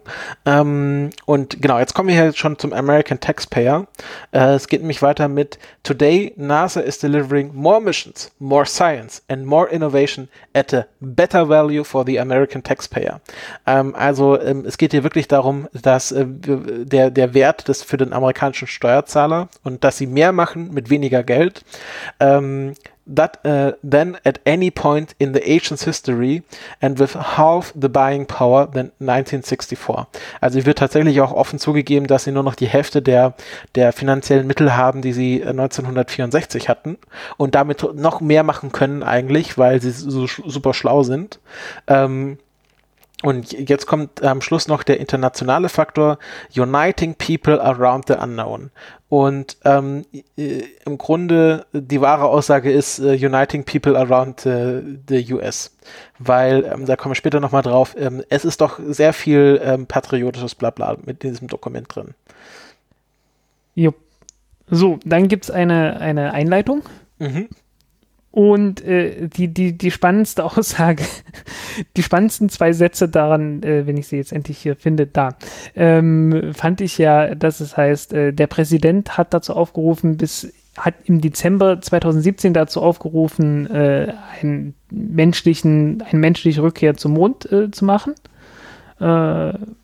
Und dann 2 Jahre später hat er uns nochmal herausgefordert, diesmal die erste Frau und den nächsten Mann zum Mond in 5 Jahren da hochzubringen. Davor waren es 7 Jahre und jetzt sind es 5 Jahre, 2 Jahre später. Soll heißen, es hat sich überhaupt nichts geändert. Das Einzige, was sich geändert hat, jetzt heißt es die erste Frau. So heißen, das ist die große Herausforderung, dass jetzt eine Frau, oh Gott, das ist eine große Herausforderung. Ja. Hey. Ich finde es auch sehr schön, steht auch drin, 2024 is not an arbitrary date. It is the most ambitious date possible. Was natürlich, ich glaube, nicht schlau war, das zu wählen, weil most ambitious date possible ist bisher immer nach hinten losgegangen. Ich glaube, das ambitionierteste war ja eigentlich so, ich weiß nicht, wann war das nach Bush-Zeiten, was haben die da gesagt? Also ich meine, SLS sollte ja sowieso schon 2017 fliegen oder so. Also das ist schon lange nicht mehr das ambitionierteste Mögliche gewesen, weil da sind wir schon lange, lange dran vorbei. Ja. So, und jetzt kommen wir zu dem Faktor, wir vereinigen uns alle um die USA und tanzen und singen Kumbaya, my Lord. Long-standing International Space Station Partners are eager to join NASA in Lunar Orbit. Also die anderen Länder, die wir gar nicht so genau kennen, weil es gibt USA und dann gibt es das Ausland, die warten aber nur darauf, dass wir, die USA, hier den ersten Schritt machen, damit sie dann quasi nachziehen können. Und was ich hier, die Limitations von diesem Dokument sehr spannend finde, dass es gar nicht die Möglichkeit geben könnte, dass es jemand vor den USA schafft. Was natürlich klar ist, also im Origin und Purpose geben das so vor, dass das so sein muss. Aber das finde ich hier ganz spannend, dass dieser Faktor gar nicht bedacht werden kann in diesem Dokument. Ja, es kann auch alle Grenzen von der Technik, die völlig offensichtlich ist, wenn man nicht dieses Dokument liest, sondern sich einfach mit der Technik auskennt, dann weiß man, okay, so toll ist jetzt die Rakete auch nicht und die sollte eigentlich auch schon lange fertig sein. Ja, so springt schon wieder, das kommt erst viel später. Genau, hier war das auch mit, jetzt sehen sie auch ihre ganzen internationalen Partner auf, also Kanada, ESA, JAXA, und der letzte Satz ist, the Russian Space Agency has expressed interest in cooperation on the gateway as well. Was zwar vor 2 Jahren noch sehr anders klang. Es klang vor 2 Jahren noch so, als wären die Russen und die Amerikaner die da führen werden und im Grunde alles bauen und der Rest liefert nur zu. Und jetzt sieht es ja mehr so aus, dass die ESA da der größte Partner ist mit ihrem iHub und Esprit-Modul. Und sie liefern ja auch das Service-Modul für Orion, was nochmal eine ganz andere Situation ist. Ja, ich glaube, ich hatte dazu auch mal... Genau, hier, 2017 habe ich geschrieben, 29. September 2017, gemeinsam stolpern sie zum Mond. Russen und Amerikaner wollen gemeinsam eine Mondstation aufbauen. So lauten die Meldungen. Was steht tatsächlich dahinter? Genau. Und jetzt, das klang alles schon mal sehr viel anders. Und jetzt ist es, und die Russen sind auch noch da. Jetzt springen wir mal ganz kurz, kommen hier Kapitel 1, Setting Humanity on a Sustainable Course to the Moon. Was ich auch ganz spannend finde in diesem Dokument, es wird immer von Sustainable geredet. Ich glaube, das ist so einer der großen Lehren aus Apollo, dass das nicht sustainable war, also keine langfristige Monderforschung möglich gemacht hat. Und im Grunde ist dieses ganze Artemis-Programm, was jetzt hier im Detail erklärt wird, also bis 2024, das ist einfach Apollo 2.0. Jetzt mit besserer Technologie, jetzt auch in HD und 4K, aber der langfristige Plan soll dann das sein, was Apollo dann versprochen hatte, aber nie geleistet hat. Aber das finde ich ganz spannend, weil alles, was wir jetzt hier aufgelistet bekommen, ist im Grunde auch das, was Apollo schon geleistet hat, jetzt nur in shiny. Und mehr machen die da auch gar nicht. Ja, und es ist sogar noch schlimmer. Die liegen jetzt, ich glaube, eines der ersten technischen Teile, auf die sie wirklich Wert legen. Machen wir noch die hier Setting Humanity on Sustainable Course to the Moon. Das hast du jetzt abgehakt, ne? Ich habe hier, der erste Satz ist mir noch aufgefallen bei diesem Unterkapitel The Basis for Lunar Architecture, wo steht, NASA was ready for Space Policy Directive 1, was dieses Memorando des Präsidenten war, wo er halt gesagt hat, hier First Woman und Next Man, finde ich spannend, dass sie dafür bereit waren, als wäre das so nicht abgesprochen gewesen. Als hätten die sich nicht vorunterhalten, gesagt haben, okay, wie machen wir jetzt hier unsere Space Policy? Und es klingt immer so, als würde der Präsident morgens aufwachen. Naja, man weiß, also bei dem Präsidenten könnte ich es mir tatsächlich vorstellen, aber als würde der Präsident morgens aufwachen und sich so überlegen, ich glaube, ich zwinge mal die NASA dazu, in den nächsten 10 Jahren zum Mond zu fliegen. Und das sind immer so diese Challenges, die der Präsident stellt und auch der Vizepräsident, das evoziert auch immer so ein Phantom von Führerschaft. Also jetzt nicht von Führerschaft im Sinne vom Führer, sondern von englischen Leadership, dass der Präsident quasi seine Untergebenen, was ja die NASA im Grunde ist, dazu anspornt, immer noch besser zu sein. Und der Präsident schreitet voran und gibt den Weg vor und alle anderen laufen ihm nach. Also dass wir hier auch und dann sind wir vielleicht wieder schon wirklich beim Führer, dass der Anführer der USA quasi die Marschrichtung vorgibt und alle anderen rennen hinterher und dass die NASA gar nicht mehr selber denken kann im Grunde. Und das finde ich schon sehr spannend, was hier so als genereller Grundton gerade der ersten Seiten dieses Dokuments mitschwingt. Ja, also von Jim Bridenstine habe ich ja auch kein sehr positives Bild bekommen. Das eine Mal, wo ich ihn persönlich irgendwie erlebt habe. Tatsächlich wegen was Historischen, weil er hat irgendwie plötzlich dann angefangen zu sagen, wir leben in einer postwestfälischen Welt, also was halt irgendwie auch so eine Aussage ist, oha, offensichtlich will man die Lehren, die man damals gezogen hat, nämlich, dass man sich nicht in die Angelegenheiten anderer Staaten einmischt, dass man irgendwie eine gewisse Souveränität anderen Staaten zugesteht, dass man das wohl irgendwie nicht mehr für notwendig erhält. Eieieiei. Ja. Na gut, es ist auch der Chef der NASA, der von Trump ernannt wurde, also kann man nicht viel erwarten. Es wäre natürlich jetzt spannend, das haben wir jetzt nicht vorbereitet, dieses Dokument mit dem Wording von, wie hieß er, Bolden? Ja. Also dem NASA-Chef unter Obama zu vergleichen und sich dann mal das Wording anzuschauen. Das kann vielleicht mal ein Hörer oder eine Hörerin in ihrer Freizeit machen. Wir gehen mal weiter. Was habe ich mir noch angemerkt? Genau, hier. Da ist nämlich hier Line First Woman. Hier steht nämlich, the team issued a broad agency announcement to US industry seeking HLS studies, also Human Lander Services, Risk Reduction, Development and Demonstration. Proposals were due in March 25th, 2019. One day before, so ein Zufall, Vice President Pence issued a new challenge to NASA. Land the first woman and the next man on the moon by 2024, 4 years earlier than originally planned. NASA moved quickly to respond to the Vice President's challenge. Also hier haben wir wirklich schon, sind wir sehr kurz vor Führerprinzip, würde ich mal sagen. Ja. Ja, es ist, wie gesagt, ich finde das sehr schwer zu lesen dann immer und einfach diese Rhetorik dann auch auszuhalten. Ja, dazu hast du mich ja da, den Historiker. Ja, vielen Dank. Ich habe das für Sie gelesen, damit Sie es nicht tun brauchen. Bei meiner Bachelorarbeit habe ich übrigens Transkripte des Politbüros gelesen, die ähnlich aussahen. Und ich finde auch hier das Schaubild, das wir hier haben, Artemis First, ist sehr spannend, weil wir haben hier im Grunde nur 2 Zahlen, nämlich 2021 und 2024. 2021 haben wir First Clips Mission, also Commercial Lunar Payload Services, glaube ich. Ja. Und dann haben wir 2024 Artemis 3, was die erste Landung dann in dem Programm auf dem Mond mit Menschen sein soll. Und dazwischen haben wir ganz viele. Da haben wir Viper, da haben wir Capstone CubeSats, haben wir Artemis 1, da haben wir PPE und Halo Launch, haben wir Artemis 2. Aber das haben alles keine Jahreszahlen. Also wir haben 2021 und dann Magic happens und dann haben wir 2024 Menschen auf dem Mond. Ist auch sehr spannend, wie dieses Schaubild erstellt wurde. Ja, ich glaube auch, dass das ganze Dokument ist relativ mit heißer Feder gestrickt worden. Irgendwo habe ich dann so Probleme mit Groß- und Kleinschreibung entdeckt. Also ich glaube, so viel Zeit war dann nicht mehr fürs Lektorat da. Ja.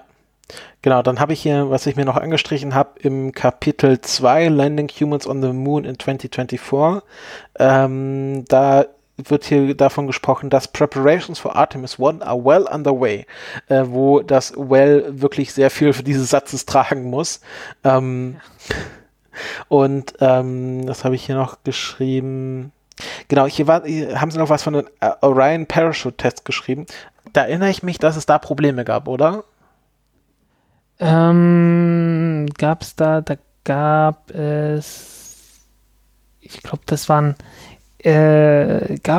Problem, dass am Ende nur 3 von 4 waren oder so? Auf jeden Fall erinnere ich mich, dass man bei dem eigentlichen Test, bei dem Fluchttest, die Fallschirme gar nicht erst benutzt hat. Genau, dann war das der Abbruchtest. Weil ich spannend finde, dass sie hier schreiben, was sie alles testen, aber nie reinschreiben, welche Probleme sie dabei festgestellt haben. Ja. Also das ist halt hier heile Welt und alles läuft immer tippitoppi. Und wird ja geschrieben, Artemis 1, das ist halt so der erste Testflug des SLS, wo wir gerade bei einem Thema sind. Ich habe mal nachgeschaut in Vorbereitung, wie viel Zeit zwischen dem ersten Saturn V Flug und der ersten Mondlandung vergangen ist. Und, warte mal, die erste Saturn V, die ist doch 66 geflogen, ne? 61. Der erste Saturn V? Nee. Oder erste Saturn-Rakete, dann war es noch nicht Saturn V. Ach so, Saturn 1, ja. Ja, okay. Genau. Entschuldigung, ich hatte einen Fehler gemacht. Der erste Saturn 1 flog. Aber im Grunde ist es ja hier vergleichbar, weil wir haben hier den ersten Flug eines komplett neuen Raketensystems. Also so neu ist es natürlich nicht. Aber dass sie quasi glauben, dass sie innerhalb von 4 Jahren zwischen allerersten Flug dieser Rakete und wir bringen diese Rakete zum Mond und landen damit Menschen, dass sie das schneller schaffen als beim Apollo-Programm und wo wir ja schon öfters darauf hingewiesen haben, dass sie da auch einen sehr großen Wissensverlust mittlerweile hatten, dass wir im Grunde alles nochmal neu erforschen müssen, finde ich schon sehr optimistisch, dass sie das in 4 Jahren alles hinkriegen, weil bisher ist diese Rakete ja noch kein einziges Mal geflogen, tatsächlich. Ja, also da ist noch einiges. Ich muss kurz gucken, Saturn V, wann war da der erste Flug? Das kann tatsächlich sein, dass das 67 war. 66, Saturn V, wo steht Launch History? Da, 67. Tatsächlich, November 67, zum ersten Mal geflogen. Und dann die erste Landung war ja dann schon knapp 2 Jahre später. Ja, gut, dann ist das vielleicht gar nicht mehr so weit entfernt. Also dann will ich da gar nichts gesagt haben. Ja, das Problem ist nur, die Saturn V, die konnte sowohl das Raumschiff als auch den Mondlander und die Rakete, mit der man vom Mond wieder wegkommt, alles tragen und dann auch landen und so weiter und so weiter. Und die SLS kann das halt nicht. Die reden ja überall davon, dass das eine super tolle und mächtige Rakete ist, aber dass die viel weniger kann als eine Saturn V und auch viel weniger kann, als sie von der Größe her irgendwie tun können müsste, das wird natürlich auch verschwiegen. Das ist auch irgendwo verständlich, aber der Hintergrund, dass man um solche großen Löcher ringsrum schreiben muss, das offenbart doch gewisse Abgründe, auch was so Sinn und Zweck von dem Dokument angeht. Ja. Dann, was ich auch sehr die Betonung von den CubeSats, ja. 13 CubeSats fliegen mit SLS mit. Leute, diese Rakete kann theoretisch 140 Tonnen in den Erdorbit bringen und ich weiß nicht, 20, 30, 40 Tonnen zum Mond. Und jetzt sagt ihr mir, ja, 13 CubeSats. Das ist so, als würde man einen Papierflieger mit einer Artilleriekanone starten. Ja, also es ist wirklich, also die Verhältnisse sind ziemlich krass. Genau, das ist dieses Capstone, was ich vorher angesprochen habe. Das sind diese CubeSats, die irgendwie dann um den Mond fliegen sollen und dann schon mal Mond-Insertion-Orbits testen sollen aus irgendwelchen Gründen. Nee, das sind zwei unterschiedliche Dinge. Die fliegen tatsächlich einfach mit dem Orion-Raumschiff mit, weil halt, irgendwie ein Zentner mehr Masse oder weniger ist jetzt nicht so das Ding. Und Capstone, die fliegen nochmal extra. Okay. Das kann sogar sein, dass die mit einer Elektron-Rakete fliegen. Ich weiß es nicht mehr. Ich glaube aber schon. Ah ja, okay. Also gut. Die fliegen tatsächlich nochmal extra. Gehen wir mal weiter zu Artemis 2. Artemis 2 ist dann die quasi Apollo 8 Mission. Wird hier auch tatsächlich erwähnt, this will be the Artemis Generations Apollo 8 Moment. Vielleicht lesen sie auch wieder eine Messe, ich weiß es nicht, muss man mal die nächste Wahl abwarten. Vielleicht hissen sie auch die Reichskriegsflagge. Und was ich hier sehr spannend fand, war der Abschnitt After Reaching HEO, also High Eccentric Orbit, Orion will separate from ICPS and the expanded stage will have one final use before it's disposed through Earth's atmosphere. The crew will use it as a target for a proximity operations demonstration. In this demonstration, the astronauts will pilot Orion's flight path and orientation in manual mode. Also das ist der einzige Moment, wo dieses Raumschiff manuell gesteuert wird, was ich mich frage, warum? Und das natürlich so wieder dieser Witz, es sind ja irgendwie Piloten an Bord und die müssen ja was manuell machen. Ist das jetzt das Äquivalent zu den Space Shuttle Fahrgestell, was von Hand noch ausgefahren werden muss?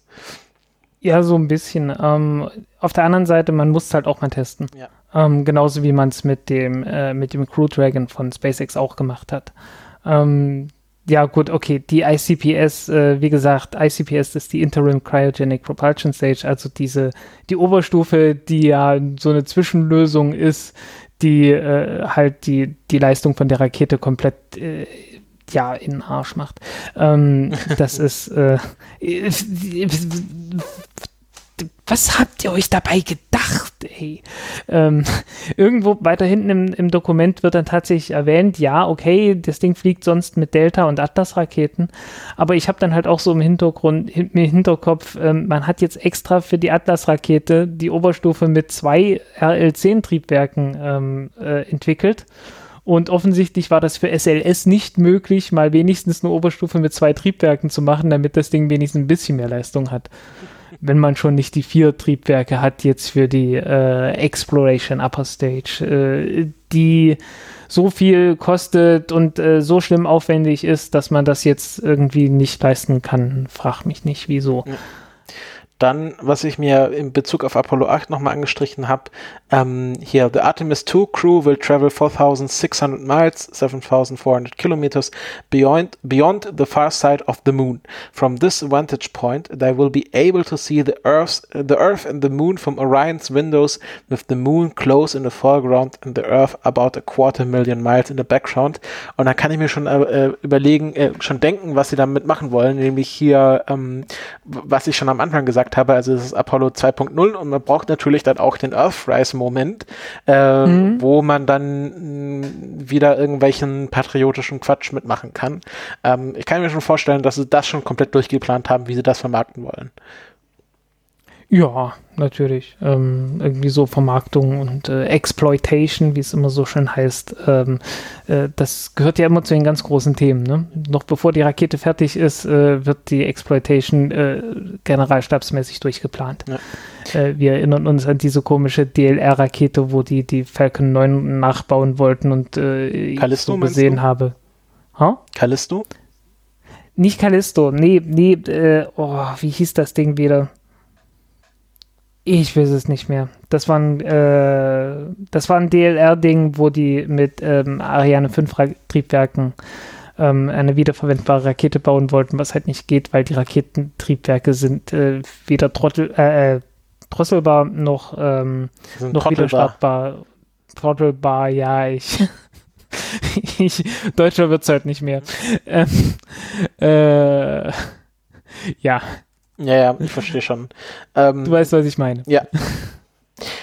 Dann will ich nochmal hier ein Learning, was wir wahrscheinlich auch gelernt haben. Welche Mission war das, wo die Crew mal gestreikt hat, weil sie zu viel zu tun hatten? War das Space Shuttle? Das war Skylab 2 oder 3. Ah, Skylab 2. Weil da haben sie jetzt auch ein Learning mit rausgenommen. Throughout the mission, crew will have limited downtime to contact their families, but they will have one off-duty day to mentally prepare themselves for the return home and talk with their families and friends back on Earth via video chat while viewing the solar system out of Orion's windows. Also da schwillt man, also da geht auch einem das Herz auf, wenn sie dann FaceTime können und gleichzeitig sich das komplette Sonnensystem anscheinend anschauen können. Also anscheinend fliegen sie dann noch ein bisschen weiter als 7400 Kilometer, wenn sie das komplette Sonnensystem sehen können. Ja. Da hat wahrscheinlich auch jemand beim Lektorat geschlafen. Genau, dann haben wir hier wieder bei Artemis 3, the first woman and the next man to walk on the moon. Genau, und dann das war's dann. Dann verabschiedet man sich mehr oder weniger von Gateway als Teil der Mondlandepläne, was ja immer, das war ja immer der Plan, ne? Also, ja, wir brauchen unbedingt eine Raumstation im Mondorbit, um auf dem Mond landen zu können, und dann hieß es plötzlich, nö, brauchen wir doch nicht mehr. Ja, aber hier steht auch, for long-term operations, the Gateway provides a staging point for human and robotic lunar missions. Ja, dann irgendwann, aber das ist ja alles, das ist ja dann alles das, was nach 2024 war. Genau, und das Dokument geht im Detail nicht weiter als 2024. Ganz am Ende bei der Finanzierung wird das nochmal lustig. Ja. Genau, auch sehr spannend, jetzt kommen wir hier zu The Human Landing System. Und ein Satz, der mich dann doch erstaunt hat, war: The first crew landings will be considered demonstration of the contractor's HLS systems. Ich frage mich, ob man das nicht vielleicht vorher ohne Menschen hätte testen sollen. Wird aber, glaube ich, gemacht. Okay. Also nach dem, ja. Dann gibt es eine ganz kurze... Macht ja irgendwie keinen Sinn dann. Ja. Dann gibt es eine ganz kurze Beschreibung davon, was die Lander sind. So jeweils einen Absatz, mehr nicht. Das hatten wir aber, glaube ich, schon im Detail besprochen, was diese Lander sind und von wem die kommen. Verlinke ich auch. Ja, hatten wir, aber in dem Dokument halt nicht. Ja, was aber halt daran liegt, dass die Pläne irgendwie noch gar nicht richtig ausgearbeitet sind, weil das alles mit der heißen Nadel gestrickt ist. Ja. Und wir sind ja aber auch ein Service-Podcast, also im Gegensatz zur NASA. Ja. Genau, jetzt habe ich mir hier nicht mehr so viel angestrichen, weil jetzt wird es eigentlich ziemlich quatschig. Aber was ich noch spannend finde, ich bin jetzt auf Seite 28 gesprungen.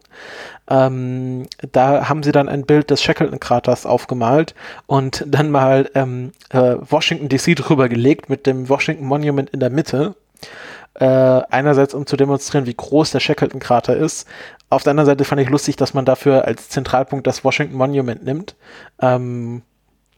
Also auch hier wieder Verbindung des amerikanischen Mythos mit der Raumfahrt. Und was haben wir hier, was habe ich mir nochmal gestrichen?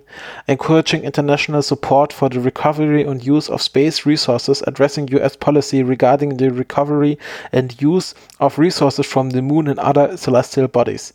Genau, jetzt geht es nämlich darum, wie man damit möglichst viel Schindluder treiben kann, nämlich den Mondraubbau betreiben. Und dass sie doch das ganz schön fänden, wenn man dann große Mondminen hätte, wo man dann, keine Ahnung, Unobtainium und Vibranium oder so finden kann. Ja, was auch ganz witzig ist, das sagt man dann hier auf der Seite irgendwie, man kauft von den kommerziellen Providern Mondproben, die dann auf dem Mond deponiert werden, damit man sie später abgeholt hat.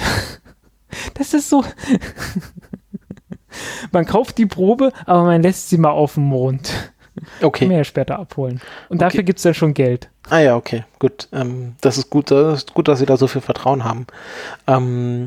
Genau, jetzt im Grunde können wir gleich mal zu der Finanzierung gehen. Du meintest, die wäre noch ganz lustig. Warte mal ganz kurz, ich gehe mal ganz kurz mal durch. Die Science Strategy, erstmal Appendix 1, ganz kurz. Ja. Die Wissenschaftsstrategie besteht halt wirklich aus nichts. Also das ist wirklich so fluff. Da steht ja auch praktisch nur eine Seite. Das Rest ist nur eine Seite auch. Genau, da gibt es irgendwie so Prioritäten und Prinzipien und irgendwelche Ziele.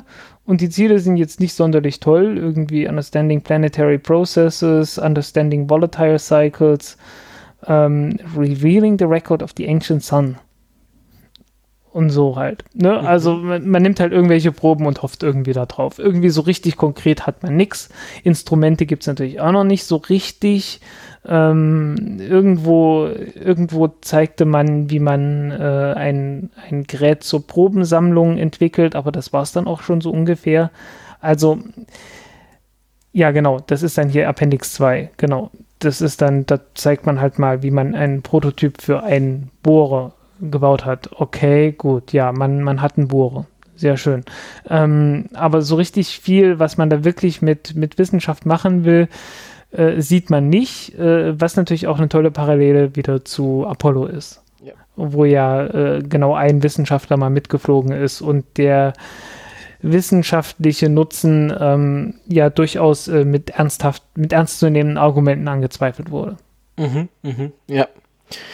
Genau, dann haben sie hier noch die verschiedenen, was ist denn hier Appendix 3, Core Mission Elements, da wird nochmal alles aufgezählt, SLS Block 1, Orion, Exploration Ground System, Deep Space Network, Commercial Lunar Payload Services, dann den Mondrover, hier Viper Rover, ja, die ganzen Gateway-Sachen.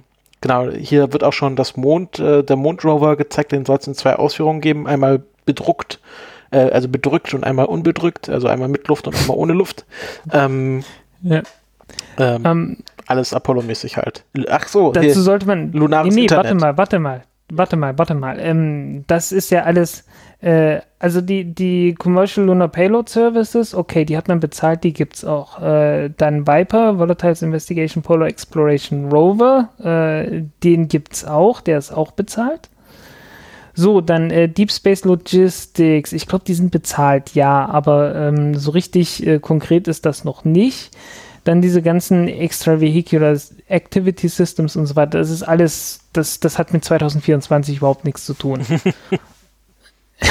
Und von da an ist halt wirklich so, okay, Human Landing System, das wird man wohl brauchen.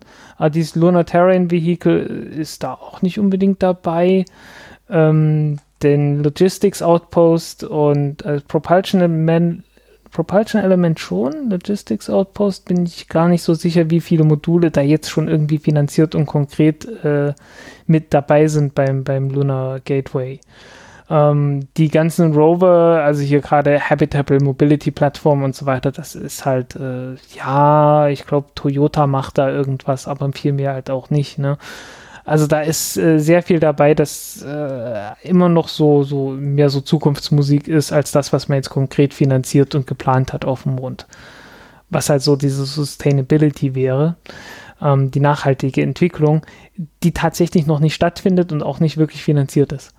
Ja, genau, das ist das Problem. Sie reden viel von Sustainability, aber konkret kommt da nichts anscheinend. Ja. So, dann Appendix 4, da macht man Werbung dafür, was man nicht alles schon getan hat, und da ist dann halt Tests von Orion und SLS. Mehr hat man ja noch nicht gemacht. Ja, und auch alles nur in Einzelteilen. Das ist ja nicht so, als hätten sie schon mal irgendwas ins All geschossen in dem Rahmen. Ja, aber davon gleich mehrere Seiten. Das ist wirklich sehr lang. Um es richtig überzeugend zu machen. Ja. Was jetzt auch mehrere Seiten geht, ist das Funding. Nö, das sind 2 Seiten. Genau, technisch gesehen mehrere Seiten. Okay, gut. Und da gibt es einen schönen Graph und da ist man richtig stolz drauf. Meinst du den mit der orangenen und blauen Linie? Genau. Den habe ich nicht verstanden, ehrlich gesagt. Man hat das Funding nach vorne gezogen und behauptet, das ist jetzt besser. Was? Ja, hier Phase 1, Funding requirements represent a more efficient and direct plan than NASA's previous concept of the 2028 landing.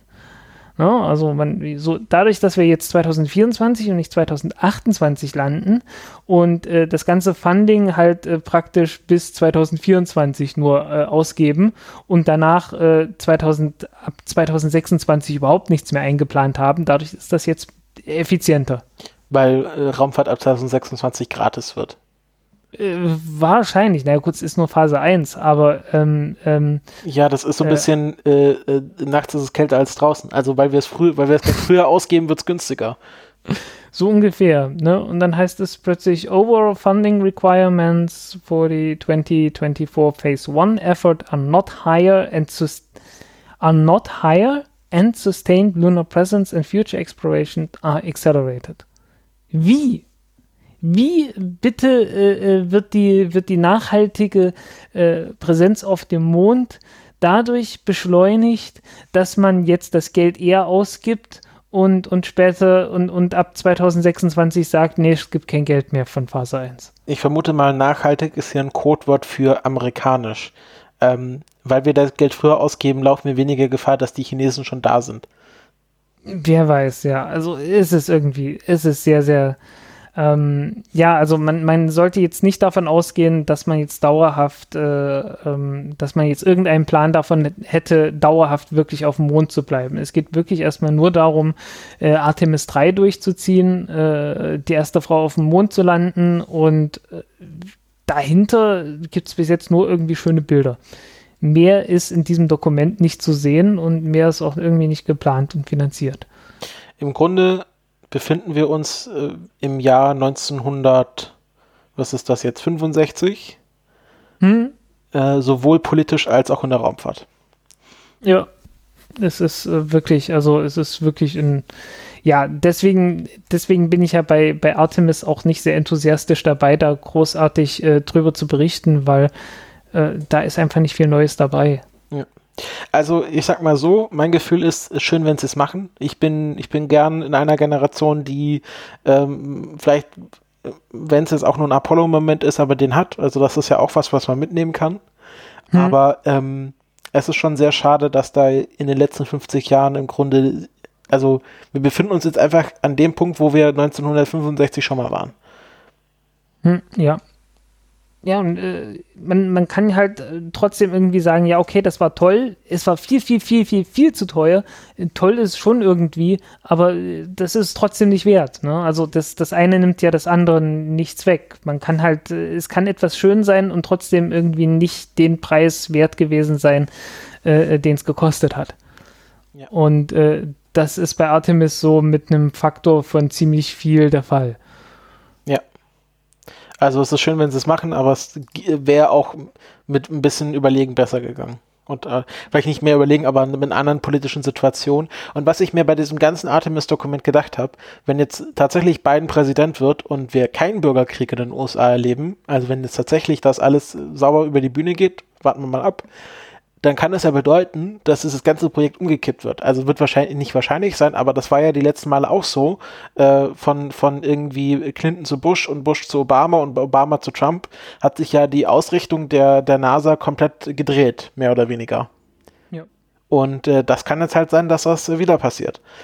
Ist wahrscheinlich nicht wahrscheinlich, weil jetzt sind sie ja schon mal so weit, dass sie Artemis 3 wahrscheinlich durchziehen werden.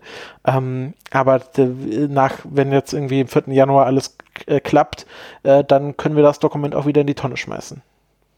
Ja, wenn irgendwie es auch nur den kleinsten Fehler gibt bei irgendeinem Test jetzt, bei dem Testflug oder bei dem Green Run, den man jetzt doch durchziehen möchte, also dass man einmal die Triebwerke komplett durchlaufen lässt für eine komplette Missionsdauer. Wenn irgendwo was schief geht, dann kann man das ja auch wieder wirklich wegschmeißen.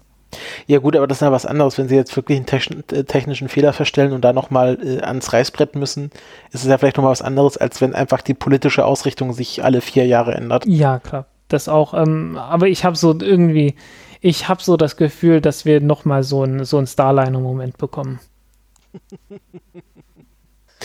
Der Starliner-Moment. Ja, aber bist du froh? Nee, wir gehören gar nicht mehr zur Artemis-Generation. Ich glaube, dass in dem Dokument wurde definiert, dass es alle Leute nach 2000, also alle Leute, die nach 2000 sind, glaube ich, Artemis-Generation. Aha, okay.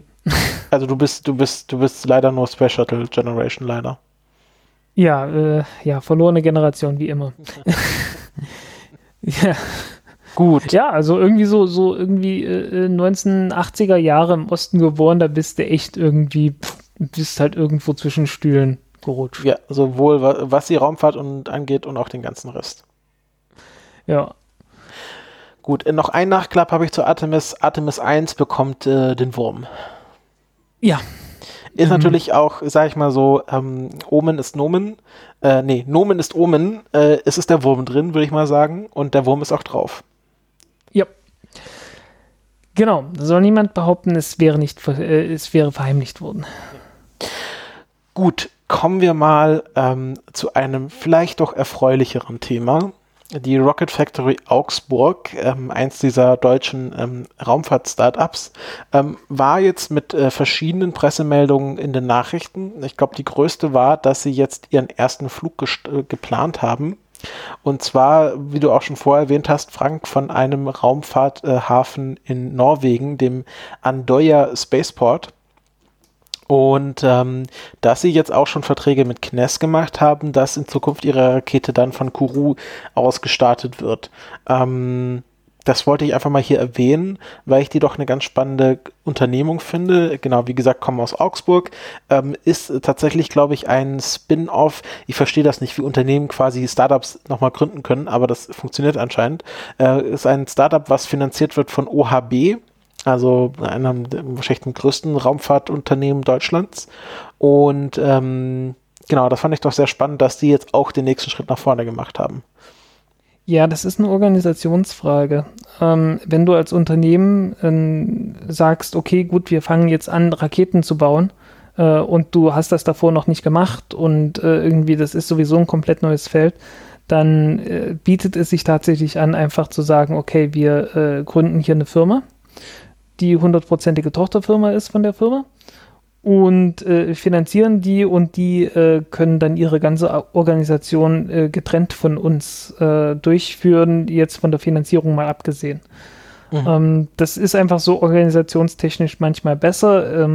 Vor allen Dingen kannst du damit dann auch direkt sagen, okay, gut, ihr macht euren Kram bei euch drüben und lasst uns ja bloß in Ruhe, weil so eine komplette Integration führt gerne mal dazu, dass so ein Unternehmen dann einfach auch zu groß wird und wenn dann plötzlich die Raketenjungs in der obersten Etage dann auch noch mitspielen, dann kann es passieren, dass irgendwie andere Leute hinten runterfallen oder dass die nie irgendwie Gehör bekommen, weil es ja eh bloß so die neuen Kleinen sind, die gar nicht so wichtig sind und so weiter.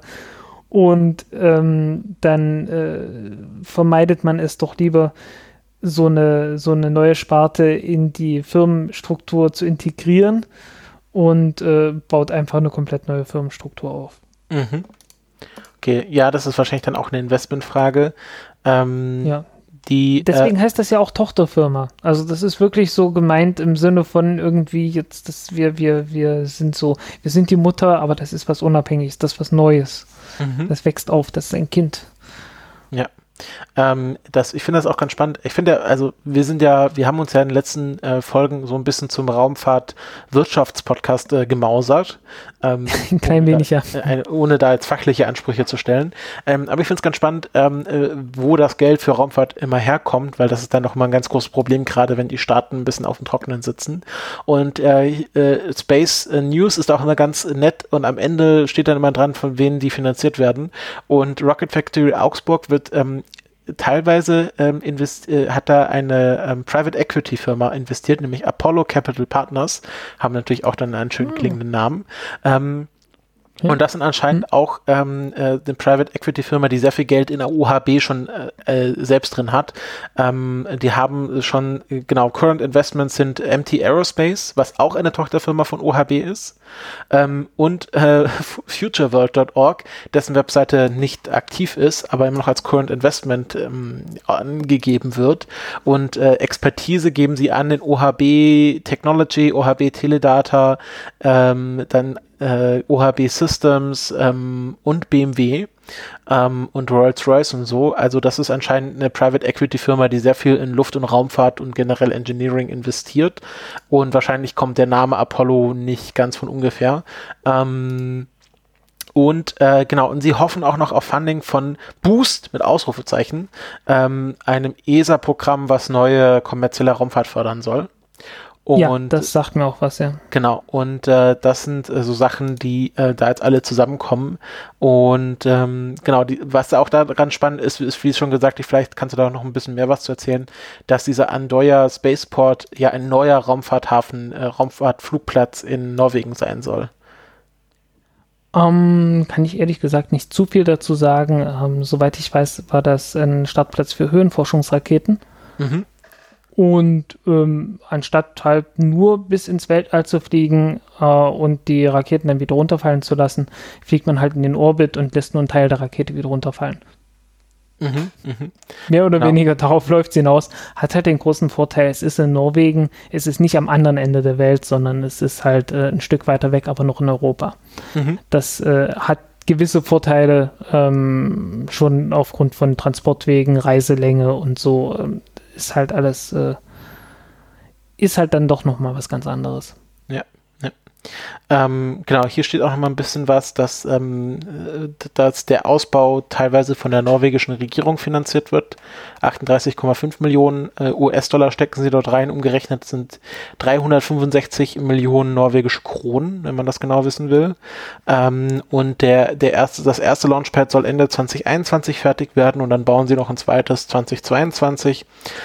Und Full Operational Capabilities sollen hergestellt werden bis 2023. Genau, das ist der eine Weg und wie gesagt, Rocket Factory Augsburg hat noch sind in der initialen Planungsphase, um einen Startplatz in Guyana zu bauen für ihre Rakete. Ja, muss man dann abwarten. Wie gesagt, auf den Azoren gibt es dann auch entsprechende Pläne. Dann gibt es natürlich die Pläne, in der Nordsee eine Raketenstartplattform zu bauen, am nördlichsten Ende vom deutschen Wirtschaftsgebiet. Ob das was wird oder nicht, das werden wir sehen. Und ich denke, Norwegen, insofern da die politischen und wirtschaftlichen Verbindungen bleiben, wie sie sind, ist eigentlich eine sehr gute Option. Mhm. Ja. Vielleicht noch Finnland, wer weiß. Ja, die ganzen norwegischen Länder, die haben ja viel Platz. Oh, Finnland hat gar nicht eine Küste am Nordpolarmeer. Nee, dann ist halt Norwegen. Dann ist Norwegen. Norwegen oder Schottland? Schottland ist gerade schwierig, also Norwegen. Gut. Dann haben wir das auch geklärt. Hast du noch was zu Rocket Factory Augsburg zuzufügen? Jetzt direkt eigentlich nicht. Alles klar. Dann machen wir zum Abschluss noch ein historisches Thema. Denn ich hatte festgestellt, dass am 25. September der 100. Geburtstag von Satish Dhawan im Kalender stand. Jedenfalls nicht bei mir, sonst hätte ich das sofort festgestellt, aber bei anderen Leuten. Und wer sich denkt, Dhawan, der Name sagt mir was, oder Satish Dhawan, der Name sagt mir was, genau, nach dem ist nämlich das indische Raumfahrtzentrum benannt, also der indische Raumfahrtbahnhof in Sriharikota. Ja. Hm.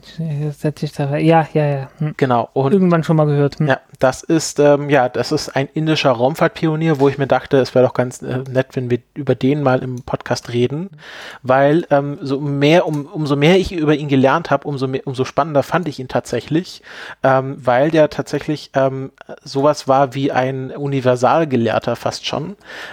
Ich fange mal ganz basal mit seiner Wikipedia an. Er hat nämlich nicht nur Aerospace Engineering studiert und auch Mechanical Engineering, sondern hat auch einen Master in englischer Literatur gemacht. Also war sowohl in Naturwissenschaften als auch in Geisteswissenschaften bewandert. Das hat er in Indien gemacht. Dann ist er für für die Beendigung seines Masters in Raumfahrt Ingenieurswesen an die Universität von Minnesota in Minneapolis gegangen. Das war in den 1940er Jahren und hat dann einen doppelten PhD-Abschluss in Mathematik und Aerospace Engineering am Caltech-Institut gemacht. Und sein Doktorvater war Hans W. Liebmann, ein Deutscher, der aber kein Nazi war, was ja sehr selten ist in der Raumfahrt. Der ist nämlich schon in den 1930er Jahren aus Deutschland geflohen. Also tatsächlich jemand, der vor den Nazis geflüchtet ist und nicht mit ihnen kooperiert hat. Und er war dann sehr lange am Caltech. Der wiederum hat seine Ausbildung unter einem gewissen von Karman genossen, Theodor von Karman, den wir ja von der Karman-Linie kennen. Genau. Genau, also hier haben wir wirklich die raumfahrthistorische Tangente zu Satish Dhawan hergestellt. Und das ist auch kein Zufall, dass es später dann wohl noch gute Verbindungen zwischen Indien und deutschen Raumfahrt gegeben hat. Genau, also er war da und hatte dann doch die Kontakte zu den deutschen Raumfahrtingenieuren. Genau, dann ist er zurückgekehrt nach Indien und wurde dann Präsident des Indischen Instituts für Wissenschaften, dass er quasi geholfen hat, zu neu aufzubauen und weiterzuentwickeln. Er war ein großer Forscher oder ein sehr wichtiger Forscher auf dem Bereich der Fluid Dynamics. Ich weiß gar nicht, wie das deutsche Wort für Fluid Dynamics ist. Flüssigkeitsdynamik. Hat, glaube ich, noch einen besseren Namen. Ich komme gerade nicht drauf. Ja. Und genau, 1971, 72 hat er dann ein Sabbatical gemacht, um nochmal zurück ans Caltech zu gehen, weil er nochmal ein bisschen mehr forschen wollte, anscheinend als Direktor des Indischen Institut für Wissenschaften macht man da nicht mehr so viel Hands-on-Forschung. Und dann 1972 ist überraschend der damalige Präsident oder Direktor und Gründer des der indischen Raumfahrtorganisation gestorben, nämlich, wie hieß der? Ich weiß nur noch, dass er Vikram mit Vornamen heißt. Genau. Vikram Sarabhai. So, genau, Vikram Sarabhai. Genau, der ist überraschend 1972, glaube ich, an einem Herzversagen gestorben. Und dann hat der damalige Präsident Indira Gandhi genau. Präsidentin, bitte. Ah, Präsidentin, Entschuldigung. Indira Gandhi. Entschuldigung, genau, die damalige Ich setze nochmal an. Und dann hat ihn die damalige Präsidentin von Indien, Indira Gandhi, in Kalifornien angerufen und hat gesagt, hey Satish, willst du nicht zurückkommen und der Chef der ISRO werden? Und er meinte dann so, gut, aber nur, wenn die Politik die Finger draus lässt. Und er hat mal prompt, dass die komplette ISRO von Ahmedabad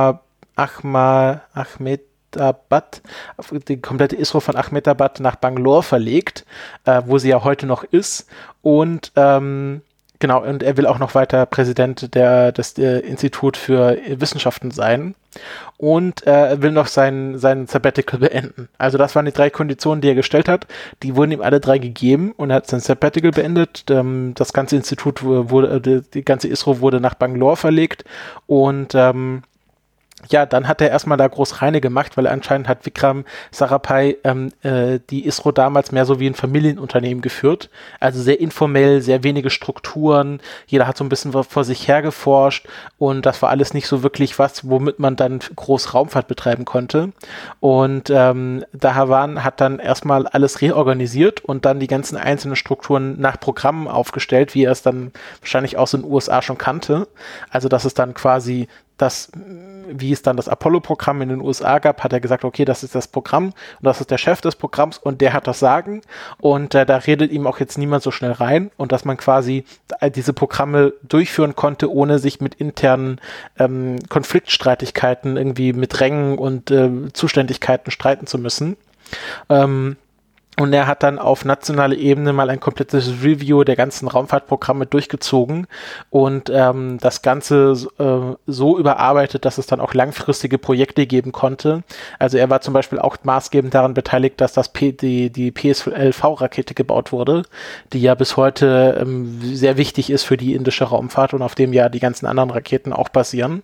Und es gibt eine sehr schöne Anekdote über ihn, dass nämlich 1979 sollte es einen Satellitenstart geben und der Leiter dieses Satellitenstarts, APG Abdul Kalam, erzählt diese Geschichte und erzählt, dass es einen Treibstoffleck in der Rakete gab und sie sogar wussten, dass es dieses Treibstoffleck gab, aber sie halt gedacht haben, na gut, das ist nicht so groß, dass wir da irgendwelche Probleme haben werden. Das ist der Raketenstart ist dann aber fehlgeschlagen und Satish Dhawan war dann der Einzige, der auf der Pressekonferenz zugegen war und hat dann gesagt, okay, das war meine Schuld, also ich als Chef der ISRO übernehme dafür die Verantwortung und ich habe aber volles Vertrauen in mein Team, dass sie es beim nächsten Mal besser machen werden. Und als es dann beim nächsten Mal geklappt hat, ist nicht Satish Dhawan auf die Pressekonferenz gegangen, sondern hat halt diesen Abdul Kalaman hingeschickt, der dann quasi das ganze Lob dafür eingeheimst hat.